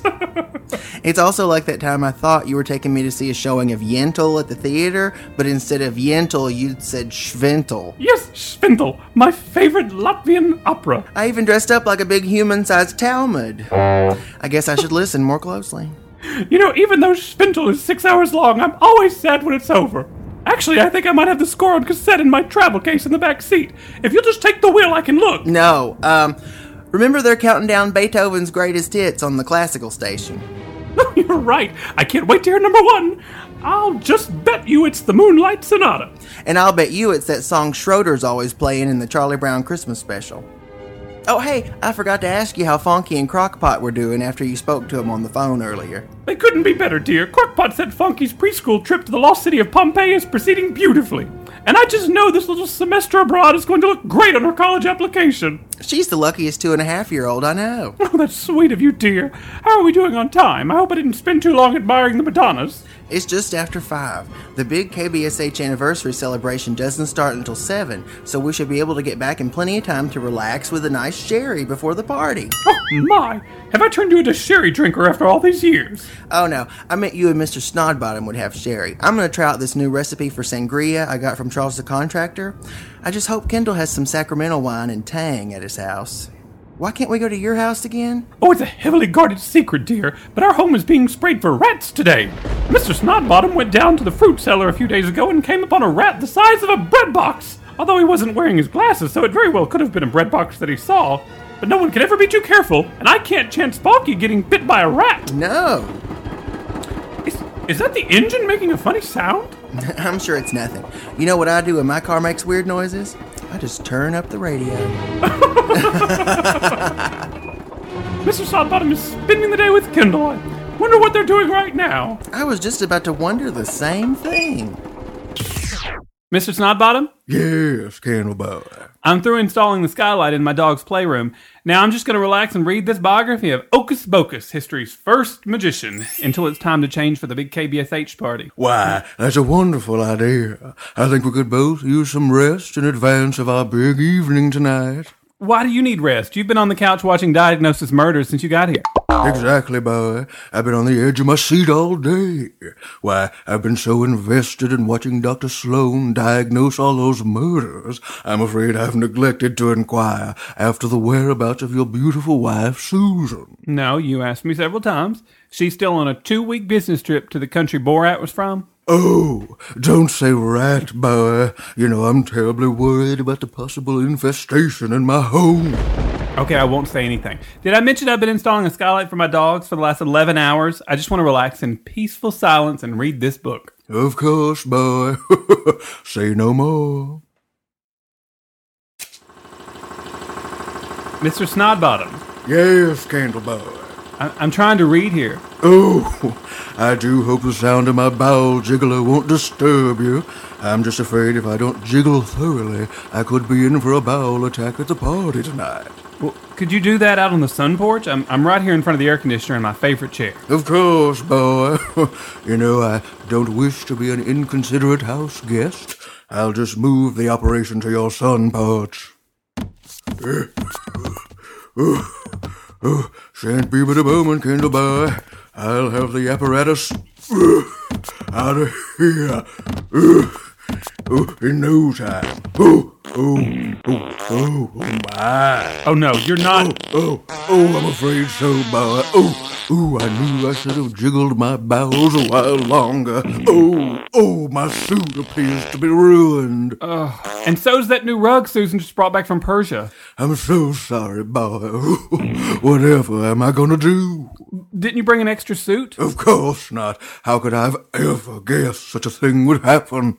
And we can't get another from home because my house is filled with rat-killing fumes.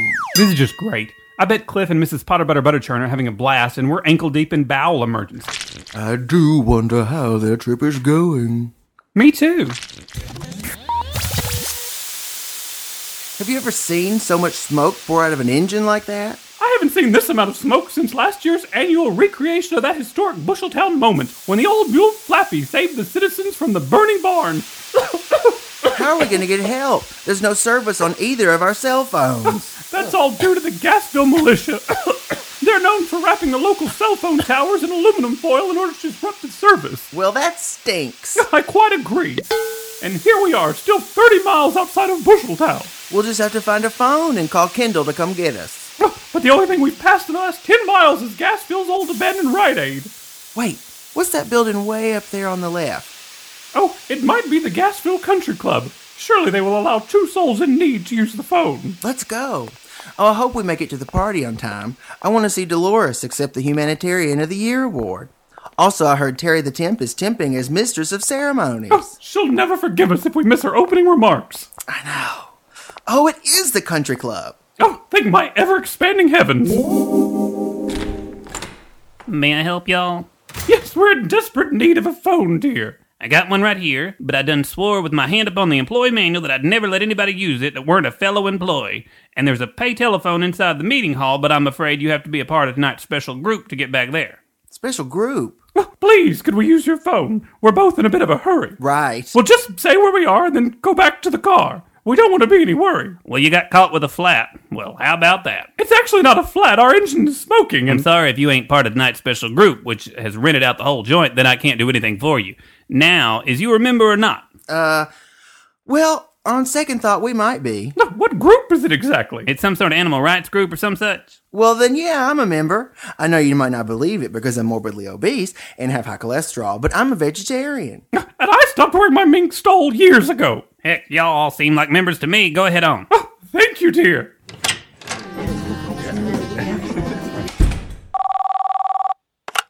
Hello? No, I'm afraid the whole place is rented for a private party tonight. Um, it's an animal enthusiast club.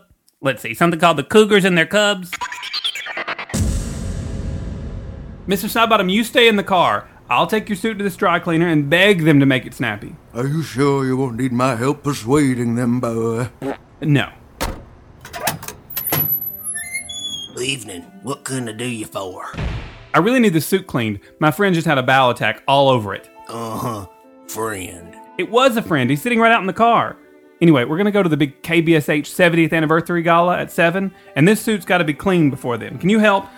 Well, my sign does say I can clean anything in under an hour, but I'll just let you know I ain't no magician. It's funny you should say that because I am a magician.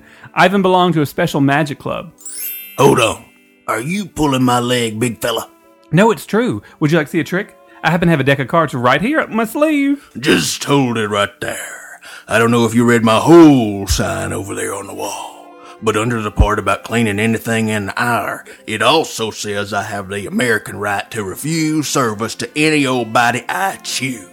And as a member of the Snake Handling Baptist Church, I am refusing you service on the grounds that you are a sorcerer affiliated with the occult. Oh, no, listen, I, I'm nothing like that. I, I'm. It's just all an illusion. I, I mean, I can't tell you how I pulled this deck of cards out of my sleeve because it's against the rules of my magic club. But it was just a trick. Mm, that's just what the father of lies, Satan himself, would say.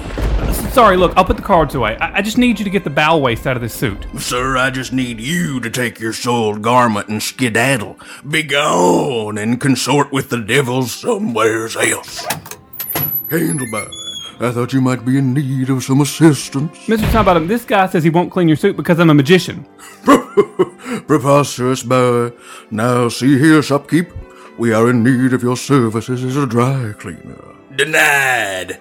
I ain't cleaning the bow waist off this guy's suit, causing my religion forbids me to do business with the wicked wizards of the world. I'm not a wizard. I'll have you know that I, myself, am a devoted Christian. If you require proof, allow me to recite the Lord's Prayer.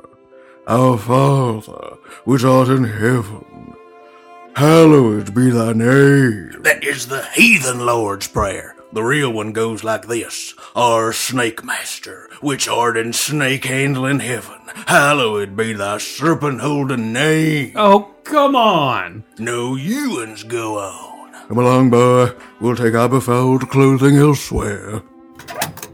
Thy snake handling kingdom come. Thy slithering serpent stilling will be done. What are we gonna do now? That was the only cleaner that stays open after five. Let's just go buy you a new suit. I only shop at Melvin Fine's fine men's clothing. Well, then let's go there. We can't.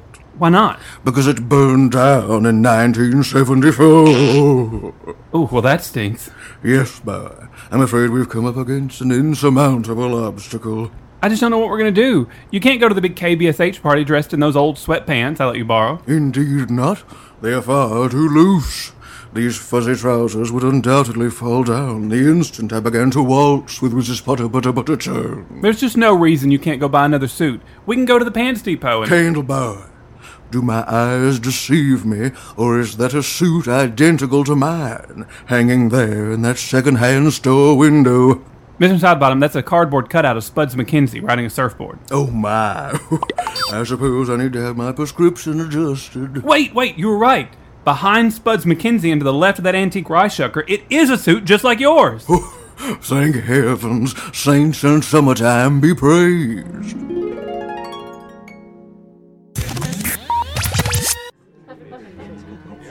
Ah, cougars and their cubs, I hope there aren't any ferocious felines frolicking about. I think this club is full of the other kind of cougars. I'm not sure what you mean, dear, but all I see are women my age and much younger men. Is this some kind of mother and son bonding dinner? Mrs. Potter Butter Butterchurn, these are all couples, which is fine. We're just here to make a phone call and not to judge. Of course not. Judging others is totally improper etiquette. And Reverend Waxton was preaching against judgment just last Sunday. I simply hope we're far enough outside of Busheltown that I don't see anyone I know. They think I was stepping out on my beloved husband, Mr. Snodbottom. Let's just call Kendall and leave. My thoughts exactly. oh no! What? Over there behind the ice sculpture, it's an old friend of mine, Violet Bagpipes. Oh, she mustn't see us. You just duck down behind this ficus tree here, and I'll call Kendall from the payphone there on the wall. Hurry, dear. Ooh, is that you, Mrs. Butter Butter Butter? Oh, Violet! Uh, yes, I was just wiping a smudge from these white pumps I'm wearing. Oh, it is lovely to see you, honey. How long has it been? Oh, I, I think it was 1974 when I when I had that big viewing party to watch the premiere of the Rockford Files. oh, yes, you always loved James Garner, didn't you? But I suppose you're liking them a bit younger these days. yes, well. Is that your current amour approaching us now? He's a stout one, isn't he? More of a Jackie Gleason than a James Garner. Uh, yes, that's him, uh, Cliff. Yeah, hey, I'm afraid I wasn't able to read. No, never mind that now. This is my old friend Violet Bagpipes, and Violet, this is Cliff, my much uh, younger boyfriend. Much, much, much, much younger. Much younger boyfriend. Oh, how do you do? You must meet my younger companion, Chip. Chip? Sup, Violet? Chip, this is my dear friend, Mrs. Potter Butter Butterchurn, whom I haven't seen in over 40 years. Sup? Oh, it's a pleasure to meet you, Chip. I hope you don't think it's too forward of me, but I wonder how did the two of you meet? We were both in line for popcorn at the movies, and I overheard Violet saying how much she loves those soda commercials they play before the movies start. You know, the ones where the young men are so nervous to put their arm around their little dates. it seems Chip loves those commercials too. Yep, and we've been inseparable ever since. How lovely! I still recall the first time Chip put his arm around me. It was our first date at the movies during one of those romantic soda commercials. And I must say, our lips were locked until the lights came up. Yeah, I don't think either of us saw a second of Cars 2. And I remember when Cliff first put his arm around me, it, it was during a, a, a movie as well. Uh, uh, uh, what was that movie, dear? Oh, it was. Well, it was that one about the ugly girl who has to breathe through tubes, you know, and she and this real cute guy fall in love. And I fell asleep, so I don't really know what happened. But I kind of think both of them died at the end. I think maybe the guy would have been cute enough to make the movie worth watching, but. Dear! Uh, by that, of course, I mean uh, that I'm in love with Mrs. Potter Butter Butterchurn. Give me that adorable gloved hand of yours. I'm gonna kiss it. No, how he does go on. Yes, well, Chip, I think it's time we take our seats. They're about to crown the queen of the Cougars. Bitchin'. Goodbye, honey. so long, dear. Now, what exactly happened during your phone call? I couldn't reach anybody. I called them all and no one picked up. I guess they're too busy getting ready for the big KBSH party. Oh, that's terrible. I guess we could hang out here.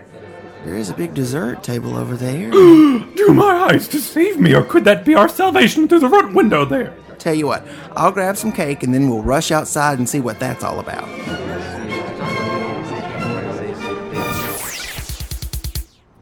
Mr. Snodbottom, I can't believe that thrift store gave me such a bargain on this used spit valve for my trumpet. And that that suit in the window was exactly your size. Nor can I, boy. it's as though it were placed there by the hand of Jehovah himself. Okay, since we had to come all the way back to our studio to get your emergency belt and some cufflinks without excrement on them, once we go inside, I'm going to get some of that rye bread pudding we left there yesterday. I can eat it while we wait for Cliff and Mrs. Potter Butter Butterchurn. Wonderful idea, boy. Perhaps I'll have a bowel pudding to guard against another attack tonight. I'm not sure where I could find another suit on such short notice. You know, I texted Cliff and Mrs. Potter Butter Butterchurn, but neither of them have gotten back to me. Isn't that weird? That is unusual, but I'm more concerned with what's happening over there behind that bush, boy. Uh, it must be some sort of animal shaking those limbs. Maybe it's a possum or, or that raccoon that's always getting our cracker drawer. It might be majestic deer about to leap gracefully across the road and into the woods beside the erotic bakery. Whatever it is, I believe it's getting closer. Hurry and unlock the studio door. Okay, although I'm, I'm sure it's nothing to worry about. Hold on, the door key is stuck inside the key ring. Don't you hate when that happens? Oh no! If I'm remembering the animal husbandry class I took in 1955 correctly, that's no deer behind that bush, boy. Well, I've almost got the key, so whatever it is. Oh, quickly, Candle boy. We've got to climb this nearby sycamore tree. Oh my god, it's a wild boar! Mr. Sidebottom, give me your hand and I'll pull you up in this limb with me. Help me, boy. Oh, the boa's ripping at the cuff of these brand new pants. Oh, oh my. Hold on to these branches. What do we do now? Just wait till it leaves? It's the only way. Why does that boar have such a crazed, hungry look in his eyes? Hasn't he eaten any majestic deer lately? Don't look at me like that, boar. I'm not going to be your dinner. In fact, if I look like any kind of animal, it's a pig, which is like your cousin, which makes you a cannibal. Of course, boy. If he thinks you're a pig, he could be looking not for dinner, but for a mate. Perhaps this wild boar is in heat. Oh, oh no. Oh, my lower body appears to have gone numb from fear. I hear myself having a bowel attack, but I don't feel it. Oh no, that's me. I've never been so terrified this high off the ground before, and I, I guess my bowels have become alarmed. Oh, oh. what a relief. Oh, my. I seem to be having a sympathy bowel attack. Oh, oh. Oh, Mo. Oh, my new suit is ruined. And to top it all off, I can hear the music starting over at the party at the main KBSH building. We're stuck up here covered in bowel waste and we're missing the party. Oh, oh, dear. I'm as helpless as a kitten up a tree. Ah, it was so kind of the driver to allow us passage in the back of his truck. It was lucky that the Busheltown Chicken Farm was making a delivery to the Gasville Country Club. I'm just still kind of offended he thought I was the dad from just the ten of us. It was an honest mistake, I'm sure. I mean, I could see if he thought I was Jonah Hill or even Kevin James, but just the ten of us was canceled when I was eight years old. Oh well, we'll be back in Busheltown shortly and we'll be able to make it to the KBSH gala after all. Thank God. I bet the dessert table there is going to be really big. You know, I think I'm starting to recall why I haven't spoken to Violet Bagpipes in over 40 years. At my Rockford Files premiere party, she kept dropping the fondue forks into the pot. And she kept talking throughout the whole show, which is completely improper etiquette. Mm, sounds like it was a good decision to drop her. My only regret is that we had to keep up that charade in order to use the phone. I would never want Mr. Snodbottom to think I was ashamed of him. Oh, why would anybody be ashamed of Mr. Snodbottom? He's a great producer and a loving husband and father. So his bowels frequently release waste all over everything. Who doesn't have at least one tiny flaw? It's our good qualities and our flaws that make us who we are. So true. And you know, I wouldn't be ashamed of you either if circumstances were very, very, very, very different and we were an item like Violet and that young chip. Aw, that's nice. If I were less of a Abraham Lincoln and 70 years older, I think we'd make a great couple. That's a lovely sentiment. Ow! What is it, dear? One of these damn chickens keeps a peck in my hands. That's simply because they don't know you. Once a chicken learns to scent, it will be your friend for life. Why aren't any pecking you? Have you met these chickens before? no, no, dear. Perhaps they see the feathers on my hat and view me as their queen. Hey, I just got a text from Kendall. My phone's working again. We must be back inside the Busheltown city limits. What does his message say? We're supposed to meet he and Mr. Snodbottom at our studio annex, then head over to the big party together. It seems this day may be saved. I think I'll touch up my lipstick. Oh, my exploding feather beds. There's a hen attempting to steal away at my purse. it reminds me of a pet I had as a young girl back on my father's dirt farm. It was a gorgeously plumed, booted bantam. Did you name it Henny Penny after that story? Ah, no, I called it Lysistrata after the titular character in the hilarious Greek comedy by Aristophanes. Oh. You'll have to leave my purse, little Lysistrata Jr. Hey, we should tell the driver to drop us at the studio. I'll let you do that, dear, while I fix my lipstick. That is, of course, unless you're chicken. That's a good one. This wild boar is crazy. It's covered in waste from both our bowels, and it's still trying to climb the tree to eat us. Oh, I'm mate with one of us, and I think it's looking at you, boy. Hey, I just had this great idea. I'll throw this antique spit valve at it. I can probably spear it like in one of those movies where the people are always spearing animals. Even though as a vegetarian, I would never do this to any animal that wasn't trying to eat me. Oh, possibly fornicate with you, boy. We mustn't forget that. I'll line it up here and launch this spit valve right between its eyes. Lord, please make Candleboy's aim straight and true, and send that shiny piece of metal directly into this beast's brain. Here I go. Oh, it bounced right off his face. Oh no! Hey, look, there's a big chicken truck parking right by my car. See there, boy. It's my beautiful wife, Mrs. Butter Butter Butterchurn. Oh, and my big fat co-host Cliff. Cliff, Mrs. Butter Butter Butterchurn, watch out! There's a wild boar on the loose. Where's that screaming coming from? We're up in this sycamore tree. We've been cornered by a wild boar. Dear, you must both run for your lives. Oh God! Quick, we should run to the erotic bakery. But the real estate office is closer. The erotic bakery's got day old ding dongs. Perfect. We can use them to distract the boar. Nuh-uh, them's my ding dongs. Wait. Perhaps I can spray it in the eyes with this mace from my purse. Hurry! You better start running. The boar's looking your way. I think it's picking up the set of chickens from you guys. Oh no! This is the only Madonna shirt I have left that I'm not too fat for, and now it smells like a chicken. And sounds like a chicken. No, dear. It's Lysistrata Jr. She's somehow stowed away in my purse. We gotta do something fast. That boar's looking at us and licking his lips. I've got it. I'll throw the hen over toward the woods, and then the boar will chase after it. And we can all get inside safely. As a vegetarian, I officially disagree with your plan. But off the record, throw that damn chicken! I'm so sorry, Lysistrata Jr. I hope you had a wonderful life on the farm. Oh, you did it, dear. Oh, it feels great to be back on the ground. Oh, is that good old American terra firma, boy? There's nothing else like it in the world. Oh my! You both seem to have fallen into a large pile of boar scat. Uh, yep, that's exactly what it is, boar scat. Oh, gross. Let's get you both inside and cleaned up. Mr. Snodbottom, you can wear that extra suit we keep here in the storage closet next to Funky's diapers. Oh my. You had an extra suit here the whole time? And also, I think we're close enough that I can ask this. Why don't you wear diapers? They make them big enough. Oh, here we go. Diapers. Oh, I'm a grown man and have my dignity to think of, you know.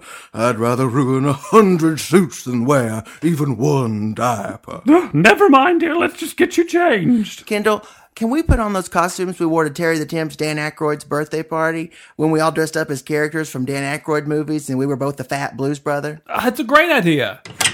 Here's your extra suit, dear. Let's hurry so we don't miss any more of the big KBSH party. I bet they're all wondering where we are. Oh, my. Look here, everyone. It's a photo taken of us in front of our moving trucks. The day we packed up our lives in Los Angeles and headed to Busheltown. Aw, I bet Austin took this picture. He's in Switzerland now. If you look closely behind that case of fiber bars, you can see Charles the contractor's butt crack. Too bad he's not in Switzerland. Where's Charles anyway? He could have helped us out of that tree. I sure would have enjoyed seeing that wild boar force itself on him. Remember, he said he was going to that alien autopsy up in Downsville? Okay, let's get ready for the party. Uh oh. Kendall, don't joke. Let us out of here. I'm starting to choke on the smell of that boar scap. I can't. The, the door's stuck. This isn't some stupid magic trick of yours, is it? No, we're locked in. Oh, dear. Mr. Snodbottom, didn't you ask Charles the contractor to fix this door? I knew I'd forgotten something. We're going to miss the party. And the desserts. Oh, is it just me, or any of you starting to have a claustrophobic panic attack? It does feel as though the walls are pressing in a bit. No, don't say that. Listen, let's all close our eyes and do some of those visualization exercises Dr. Blathers taught Kendall and I in our last co host co therapy session. Good idea. Everybody think of a wide open space. Candleboy, I think it's beginning to work. Yes, I think we're all relaxing. I, I see sunshine and, and butterflies. I see flowers and vast expanses of rye. What do you see, boys? I see trees of green, red roses too. I see them bloom for me and you. And I think to myself, what a wonderful world.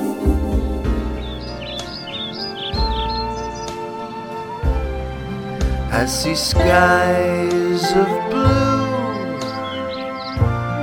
clouds of white, the bright blessed day and the dark sacred night, and I think to myself,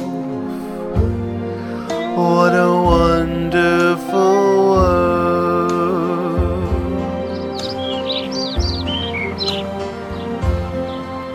the colors of the rainbow, so pretty sky, are also on the faces of people going by.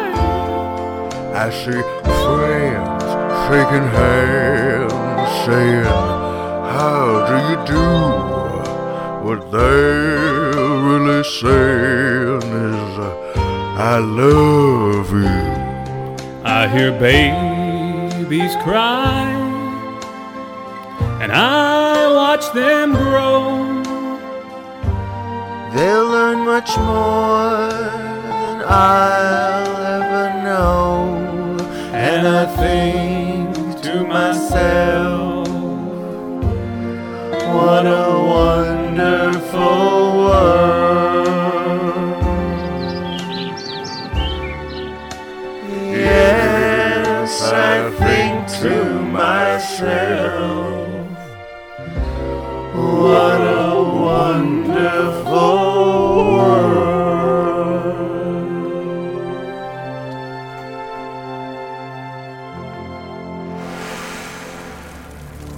All right, I gotta give you wicked props for staying with us this long. I'm the sun in the sky. I'm shining down on you. And up next, we got number three in a three pack of specials. Guess what? This one has a deserted island. And yes, Cliff and Kendall are both as fat as the skipper.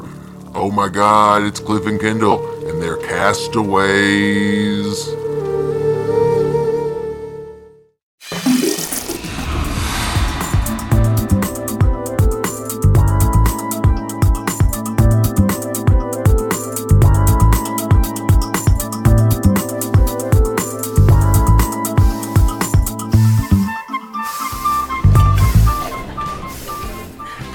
Supersized luxury liner bullet train has everything.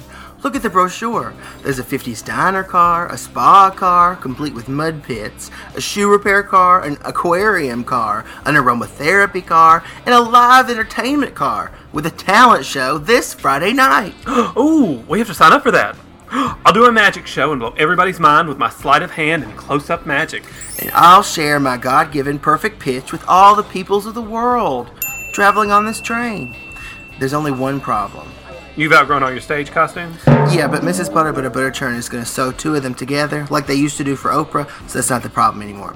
The problem now is that I already signed up for the talent show, but I took the last slot. But uh, holy Ocus Bocus, my magic! I'm sure we'll run into other talent shows as we travel the globe on this ride tour for God only knows how much longer. Yeah, right. We're only traveling on this luxury train because Mrs. Potter Butter Butterchurn won tickets on a radio contest. Who'd have guessed she knew all the words to Howl by Allen Ginsberg? Not me. I've never even heard of that song. So, what are you singing? Something by Madonna or Cher? No, uh, it's a. Hey, I just gave myself an idea. When I said Cher, I was talking about the legendary entertainer Cher, but in my head, I heard the words share, as in share this pizza with me. You've got pizza? No, no. I'm saying share sounds like share. And you and I should share the stage like Cher shared the stage with Sonny. That really wouldn't work. Me singing while you do magic, those two things have nothing to do with one another at all. What song are you doing? Abracadabra by the Steve Miller Band. Oh, come on, that's perfect. Let's discuss it later. Look, here comes Mrs. Potter Butter Butterchurn and Mr. Snodbottom. I knew I'd find you boys in here. Mr. Snodbottom said, Where are Cliff and Kendall? And I, I said, I bet they're in the make your own sundae car. That's another correct assumption you've made, dear. Why, sometimes I feel as though I've married a beautiful female Columbo. Where are you two headed? Well, we're on the way to the gaming car. There's a Yahtzee tournament tonight, and we don't want to miss it. Hey, do you guys smell that? Is the train passing by an open landfill or something? Oh, oh no, pardon me, boy. That aroma is coming from a prescription strength bowel sachet I've pinned beneath my sport coat. I picked it up in the aromatherapy car, even though I told him it stinks so terribly. I might prefer inhaling a bowel attack instead. now, now, Sugarlump. I think the powerfully scented sachet is working. I haven't had a bowel attack in the 20 minutes since I began wearing it. 20 minutes? That's pretty good. No, enough about that. We must dash to the Yahtzee tournament. Best of luck. Uh, so back to my magic. While you sing, I could lock myself in a trunk. I like that part. Oh no, here comes Charles the contractor, and he's still playing that harmonica he found by a toilet in Ireland. Every time he plays, I feel like I'm serving a life sentence in San Quentin without all the fun in the showers everybody's always talking about. Charles, would you put away that harmonica? You're annoying every passenger on this luxury train. Oh, oh, sorry about that. I just got a song stuck in my heart, you know. Well, that's nice. Maybe I've been too hard on you all these years. I, I could use some inspiration. What put that song in your heart? I just saw the new cover of Maxim magazine. Selena Gomez is all oiled up and there's a visible panty line. Oh, God, never mind. Yeah, all right. I'll see y'all later. I'm gonna go to the medical car and get my toe fungus looked at. Oh. I want to take Charles and throw him out of the train window. Or at least take that stupid harmonica and throw it out the train window. Why can't we? Kill Charles the contractor? Do we dare? I mean, it's not like I haven't thought about it. Not kill him. Get rid of his harmonica. Steal his harmonica? What if we were arrested and put in some foreign prison? They might even cut our hands off. That kind of thing happens every day. Don't you watch crime shows? No, but I do watch Unsolved Mysteries. And Kendall, some of those mysteries were never solved. Some were later, and Robert Stack would give the update, but lots of them remain unsolved to this very day. The harmonica disappearance could be like that. We just have to be smart about it. Okay. Should we think about it over a couple more sundaes? Is the frog's ass watertight? Waiter, two more biggie sized bowls, please. Mr. Snodbottom, wake up! Oh my! Oh, what's going on? Has our savior returned like a thief in the night? Oh, goodness, no! It's that horrible smelling bowel sachet! It stinks to high heaven and is preventing me from getting a good night's sleep! How am I going to take Funky and Opie to the petting zoo car tomorrow if I'm too exhausted? Why don't you rest and allow me, their adoring father, to escort the children to the petting zoo car? I would, Daffodil, but the stench of that bowl sachet would offend the pigs covered in their own slop. Why not spray around a bit of that lovely perfume you're wearing? Hmm. This bottle of floral ecstasy costs $75, but it may be the only way I'll ever sleep tonight. My mothering abilities may depend on it. Oh, with my eyes closed, I'd swear I was in the Garden of Eden. Oh, no, it's still not enough. Oh, almost. Just a little more. Oh my! You've created a large puddle on the bed. You'll be sleeping in that tonight, and it's all your fault. Oh, anything you say, dear. Do you hear that? Mrs. Potter Butter Butterchurn keeps spraying something next door. How am I supposed to sleep with that loud spraying? You'd think a luxury train would have soundproof rooms to sleep in. It's all because of that stinking sachet of Mr. Snodbottom's. I'm sure of that. You know, I think I can smell it through the wall. It's like the odor of a thousand dirty diapers. Ugh, and there goes Charles. He's terrible and it's so loud they can probably hear it back in Busheltown. Some people just don't care about annoying others. and Charles is Exhibit A. Remember when he wiped his boogers on my mouse pad? Or when he used the tip of your mustard bottle to clean out the wax from his ears? Uh, can we go over there and rip that harmonica from his hands, please? Of course not. Trust the almighty universe to deliver a plan unto us. That's what I'm doing, even though part of me doesn't believe good things happen anymore. I mean, Jake Gyllenhaal's always being snubbed at the Oscars. My studio apartment was boiled by a malfunctioning fish pool, and God, look how fat I am. Plus a bunch of other reasons, but I'm not giving in. If we can get rid of this harmonica, then maybe we can turn our lives around. Kendall, how the. He used marshmallows for earplugs. How's that for ingenuity? like when a mouse builds a nest in a cracker box.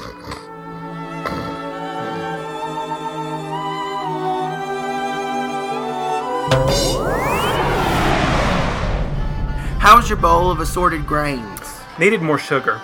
But I guess they didn't have those little packets back in medieval times. I know this is the medieval experience car, but I think they could have updated a few things, like having sugar for you and Pop Tarts for me. Not everything can be authentic. I'm sure the bathrooms aren't medieval. Yeah, they are. I went while you were looking for the biscuit winch. There weren't any toilets, just a jagged wooden hole in the wall so you could go out the moving train. I peed all over a family of deer waiting to cross the train tracks. Oh, my! Etiquette, please! On a more pleasant note, my boiled goose egg had just the right amount of cumin sprinkled on its shell. How was your breakfast, Daffodil? Oh, my quartered goat was quite succulent, I'm happy to report. However, there was a seed in my grapefruit juice, and so I'm afraid I'll have to deduct 2% from the gratuity. Good morning, ladies and gentlemen, and those that fall outside the traditional two-gender spectrum. This is your engineer speaking. I'm afraid we are experiencing an issue with this luxury liner bullet train. It seems a coin was placed on the tracks and running over it has caused a misalignment of the train's lightning-fast bullet wheels. For this reason, we have stopped and all passengers will need to disembark and board the next luxury liner bullet train that comes down the tracks. As for train cars 201 through 203, that's the aquarium car, the back waxing car, and the medieval experience car. You are currently situated on the Ubendorf Bridge, and you will need to board the lifeboats that can be found just outside the train in the Schubenborn River. After rowing 1.8 kilometers due northeast, you will meet up with the second bullet train. Sweet harp-playing heavenly host! What about the children? Funky and Opie are with Crockpot in the slip and slide car. If you are separated from your party, you can simply find them again on the second train. Oh, what a relief. We have to climb out of the train, down the bridge, and into lifeboats? Is this some kind of joke? A final word to the passengers in cars 201 through 203. Please don't waste time sitting and wondering if this is a joke. Please move towards the boats immediately. Let's get going. And I guess we should look on the bright side. What's that? Free boat ride! These lifeboats are tiny. The four of us barely fit inside. And what's with all this fog? It's so thick it's hard to see other lifeboats around us. Oh my god, is the fog so thick you're coughing on it?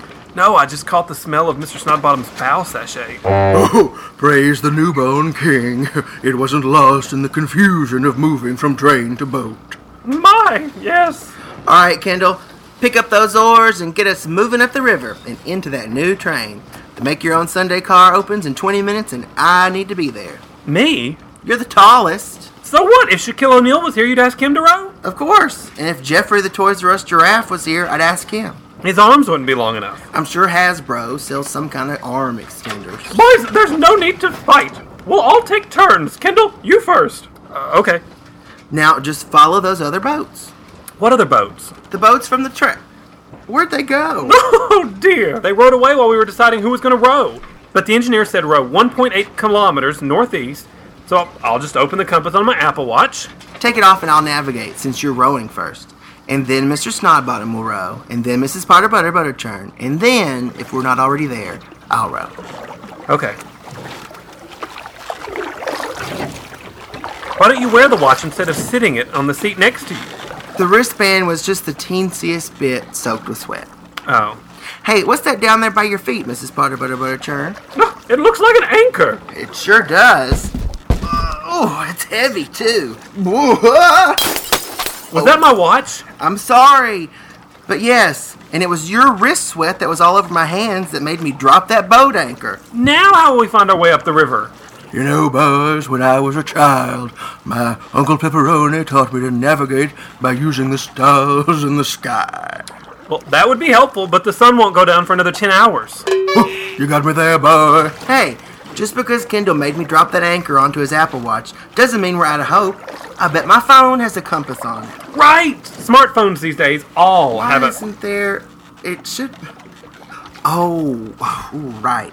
I deleted the compass because I needed extra megabytes to save a set of Jake Gyllenhaal paparazzi shots. You what? He was walking through the airport and yawning. Any one of you would have done the same thing. What about your phone? I was afraid one of the medieval guys might do something weird with it, so I left it in my suitcase. What about you guys?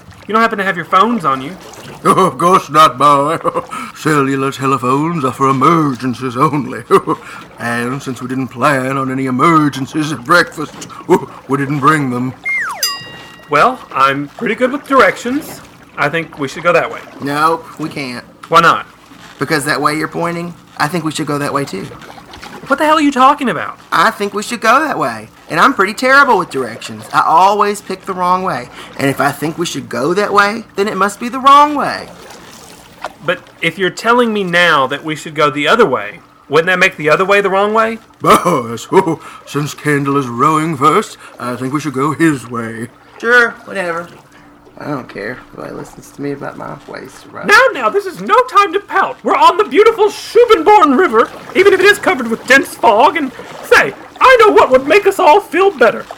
Row, row, row your boat gently down the stream. your boat. Row, row, row your boat gently down the Row your boat Merrily, gently down the stream. merrily, life is merrily, Row your boat. Life is row gently down the stream. Merrily, merrily, merrily, Gently down the life is but a dream. Merrily, merrily, merrily. Row your boat gently down the stream. Merrily, merrily. Life is but a dream.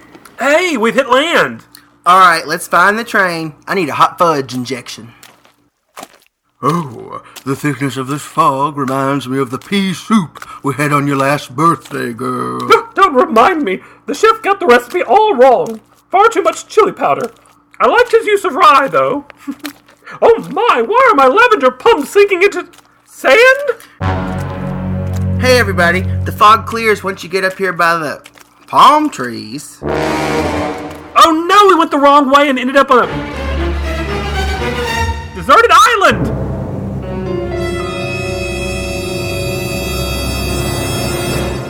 Maybe not.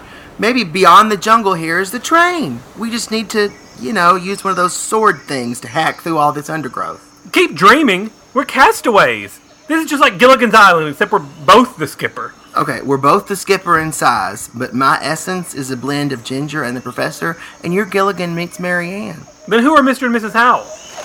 Daffodil! My scarf is caught on a tropical tree branch! I'll get a sugarlump.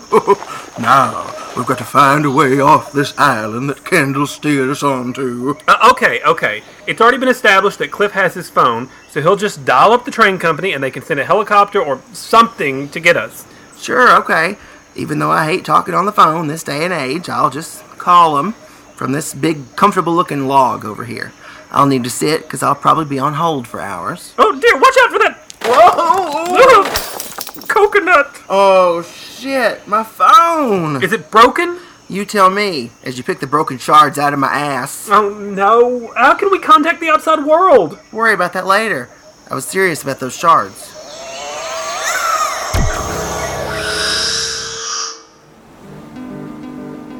And even though I know how very far apart we are, it helps to think we might be wishing on the same bright star.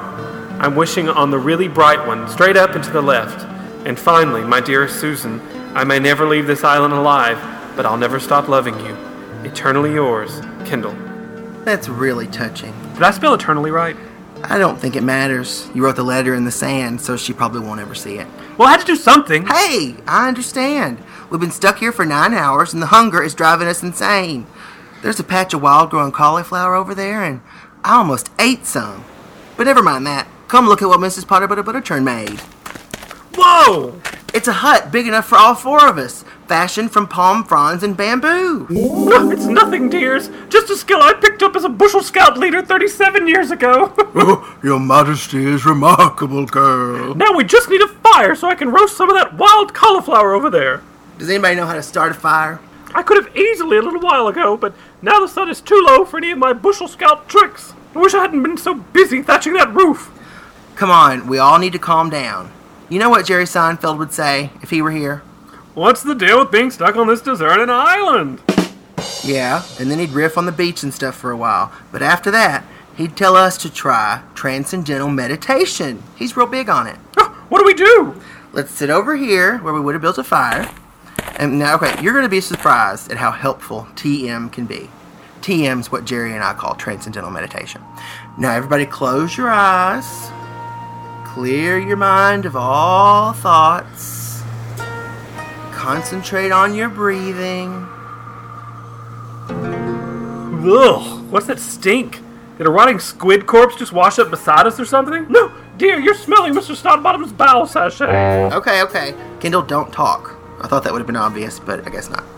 Everybody just think about your breath as it enters and leaves your body.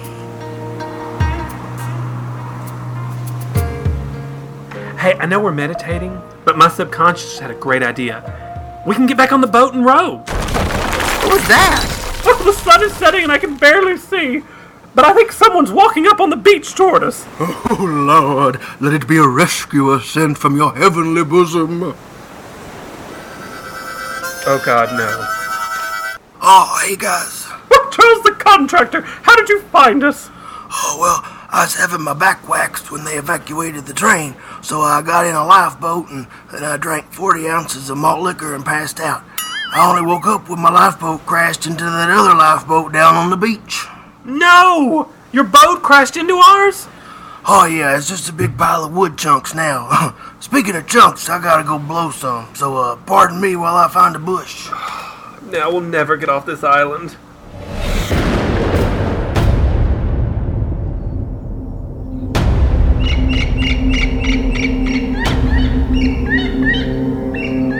I can't believe we had to walk into the jungle just to get away from the noise in our hut. It was like Mr. Snodbottom timed his sleep farts to come out between Charles the contractor's snores. It was horrible, and now the rest of our lives will be horrible. We're going to be sleeping in that hut with snores and farts forever. You're right.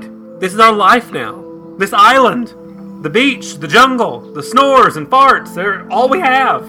I just wish we had some escape. Even just some kind of mental escape to take our minds off the fact that we're walking around in the place where our dusty bones are going to remain, but never ever be discovered. Oh, no, I just realized. This is how our show ends, too. Cliff and Kendall Coast to Coast. It'll just never re air after whatever that last show was. Oh, God, not that one. It was so stupid. Oh, shit, you're right. I just hope our listeners got the point of our show.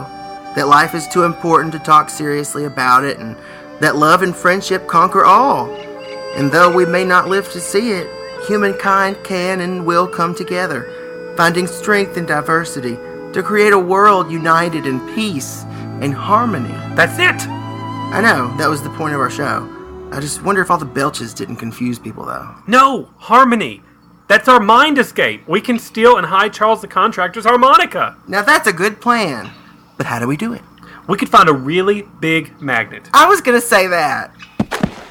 I knew it! Ah! Quiet down, boys, or you'll wake the whole island! Sorry, you just scared us. We were out here plotting in the moonlight. Yes, I was gathering coconuts to make a pie for breakfast, and I heard you both talking about Charles the Contractor's harmonica. I know stealing your contractor's harmonica isn't proper etiquette. But it's driving us nuts! I'm not here to correct your etiquette this time.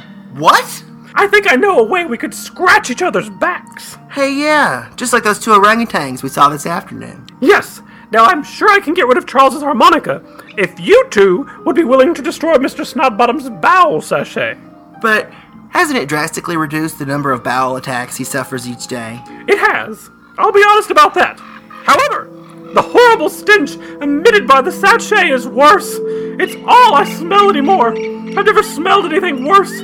And you know, as a girl, I once slipped on some wet rye shavings and fell into a pile of mule droppings. Naturally, I screamed as I fell until my mouth was wide open and droppings flooded into my mouth, nose, and ears. oh, boys, I'm here to tell you, those mule droppings smelled like floral ecstasy perfume compared to my husband's bowel sachet. Why, I'm even finding him less attractive as a man. Alright, we'll do it. What are you going to do with the harmonica?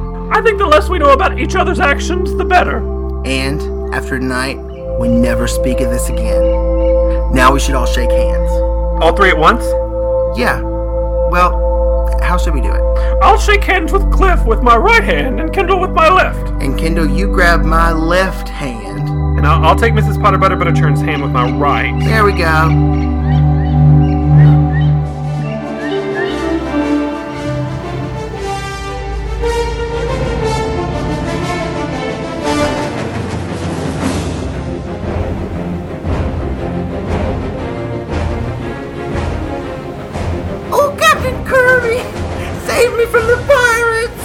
I'll save you, Miss Piggy. Okay, now I'm the bad guy. I'm just a Long John Silver, a pirate looking for treasure. All right, boys, that's enough playing Muppet Treasure Island. You've only just finished breakfast, and I don't want you getting a cramp. Yes, Mrs. Potter Butter Butterchurn. That was a delicious coconut cream pie, sugarlump. I don't know how you do it. No, well, I simply gathered 40 coconuts, bashed them against a rock, and then mixed the insides with some artificial sweetener I had in my purse. Remarkable girl. Okay, Kendall, I think now is the time. Ugh, um, uh, Mr. Snodbottom, could I borrow your sports coat?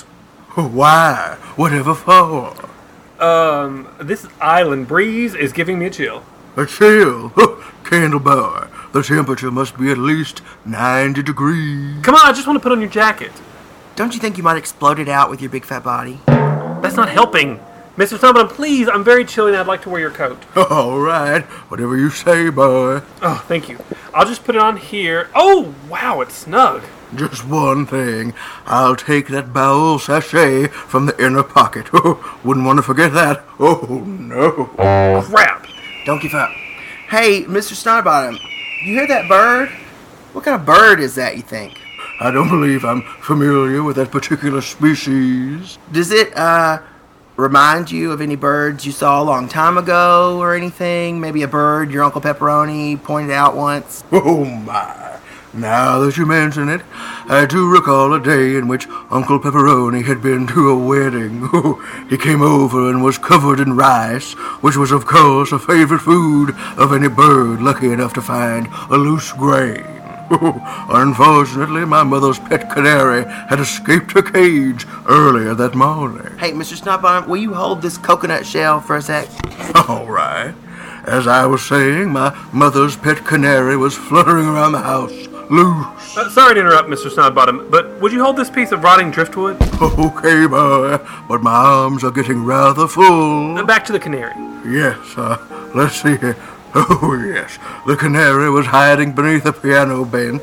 We didn't know that, of course, as Uncle Pepperoni sat down to play the hit song, Sister Susie's Sewing Sus for Soldiers. I need you to hold one more thing. This big handful of sand. Oh, I'm afraid I'm unable to hold anything else. Sorry about that, boy. No, I'm sure we can make it all fit. You give everything you're holding to Kendall. Great idea. Take these things here. Got him. Okay. And then I'll arrange the stuff in your arms, Mr. Snodbottom. See if you right over here and see it all fits great. And now that handful of sand. Hey, and weren't you telling me a long, boring story about a canary? Oh, yes. I'd almost forgotten. Anyway, a grain of rice fell from Uncle Pepperoni's pocket. The canary ate it, and just after we applauded the piano performance, the bird exploded. Oh no! Oh well. Kendall, you want to get back that jacket now? Yes. Oh, I'm warm. Here, Mr. Snodbottom. I'll just put it over your shoulders. Okay. Oh, how much longer should I hold this debris, boy? Uh, five more minutes. And we'll be right back. We have to go bury something in the jungle. No, wait. I mean, he means shit in the jungle. Yeah, yeah. We have to go bury our shit in the jungle. Be right back.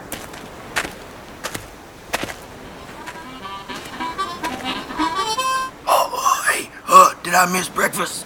Yes, but it would be improper etiquette for me not to plan ahead for those with improper etiquette. And so I did save you a serving of coconut cream pie. It's in this Tupperware I fashioned from tree bark. Oh, hey, thanks. I got caught up watching some seagulls have a threesome. Hmm, yes, well, Charles, I don't suppose there's anything I could say that would make you part with that harmonica, is there? Oh, hey, no way. It's been my favorite possession since I slipped in that puddle of pee and found it on the bathroom floor. Oh, there's, there's nothing I could trade you for it. I have quite a few items in my purse. Uh, not unless you got a girly magazine with a hot babe on the front with a visible panty line. Uh, uh, mm, hmm. Well, I, I do have this copy of Home Life magazine. It's, it's a Christian periodical with Kathie Lee Gifford on the cover. She's wearing a very chic wool pantsuit. Oh, yeah, that's close enough. Here you go. Oh, wonderful. Dear, do you think it's all right if I put down this debris I was holding for Cliff and Candle? Oh, yes, I'm sure it's okay. Say, do you smell that? Why, yes. Oh, it's a bit salty, isn't it? What do you suppose it is? I, I think. I think it's the ocean. We've been on this island for 24 hours and I'm just now smelling the ocean. Oh, my. It's such a lovely aroma. Oh, excuse me, Sugarlump, but my bowels were moved by the scent of the ocean. I suppose my bowels sachet isn't. Oh, oh, oh no! Oh, where is it? Oh, oh, oh, oh. We're back, and boy, did we have good shits. Candleboy, my bowel sachet is missing. Has anyone seen it? Um. Well. We need a diversion. Yeah, um. Hey, hey, everybody, look back into the jungle. It's one of those orangutans that Charles taught to flip the bird. Oh, my! Oh, that's bitchin'. Where is it? Oh, not an innocent bird. Not that kind of bird. He's talking about a rude gesture, dear. Hey, what's everybody looking at? What? Who said that? It's a cruise ship. Is that Cliff?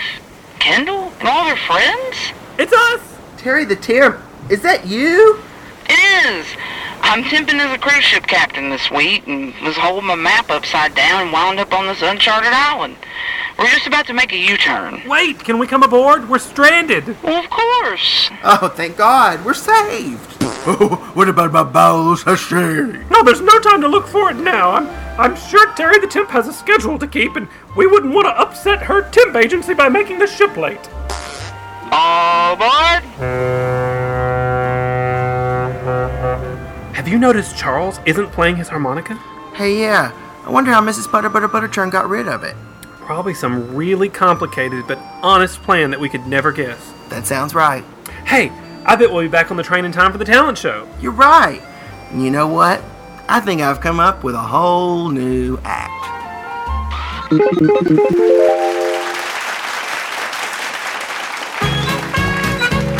Just sit right back and you'll hear a tale, a tale of a fateful trip. That started from a bullet train traveling across Europe. The train stopped and we had to leave. There was nowhere to hide. We climbed down and we buckled up for a short boat ride, a very short boat ride. The air that day was full of fog and the sea was full of salt. Then Kendall crashed us on an island. It wasn't all my fault. It wasn't all my fault. We were rescued by our friend the Temp. Now everything's just fine. For co-host Cliff and Kendall too. Mrs. Potter Butter Butter Churn. Mr. Snodbottom. Also Charles the contractor. Here on Cliff and Kendall's Eye. In the street. That is what we are. No one in between. How can we be wrong? Sail away with me to another world, and we rely on each other. Uh-huh. From one lover to another. Uh-huh. Sail it away, dear. We're gonna sail together. Oh, sail away with me, girl. you know I will, dear. Daffodil, as long as you don't bring that sachet with you.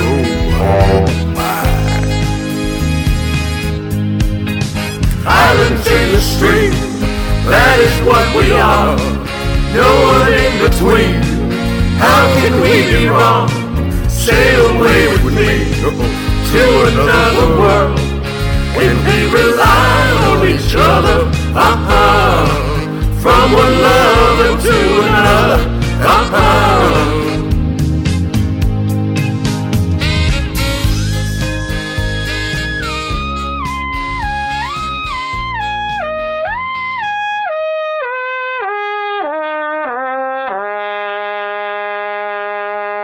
Oh God, is that Charles the contractor playing that trumpet? Oh, hey guys, uh, look what I found under some dirty Kleenex in the garbage.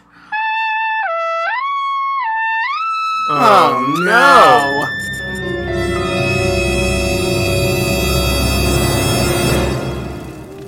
Alright, that's it for this summertime triple play. I'm the summer sun, and that's it. Peace out, guys.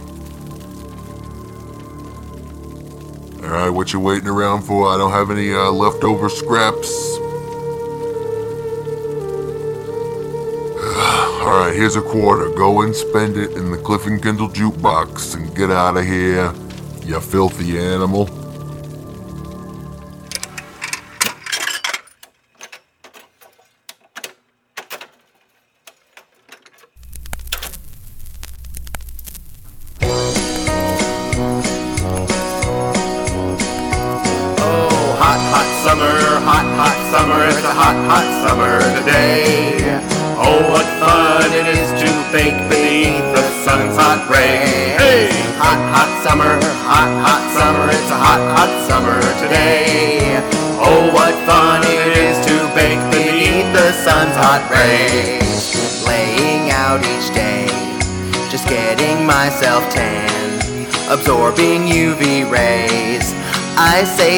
Just grand.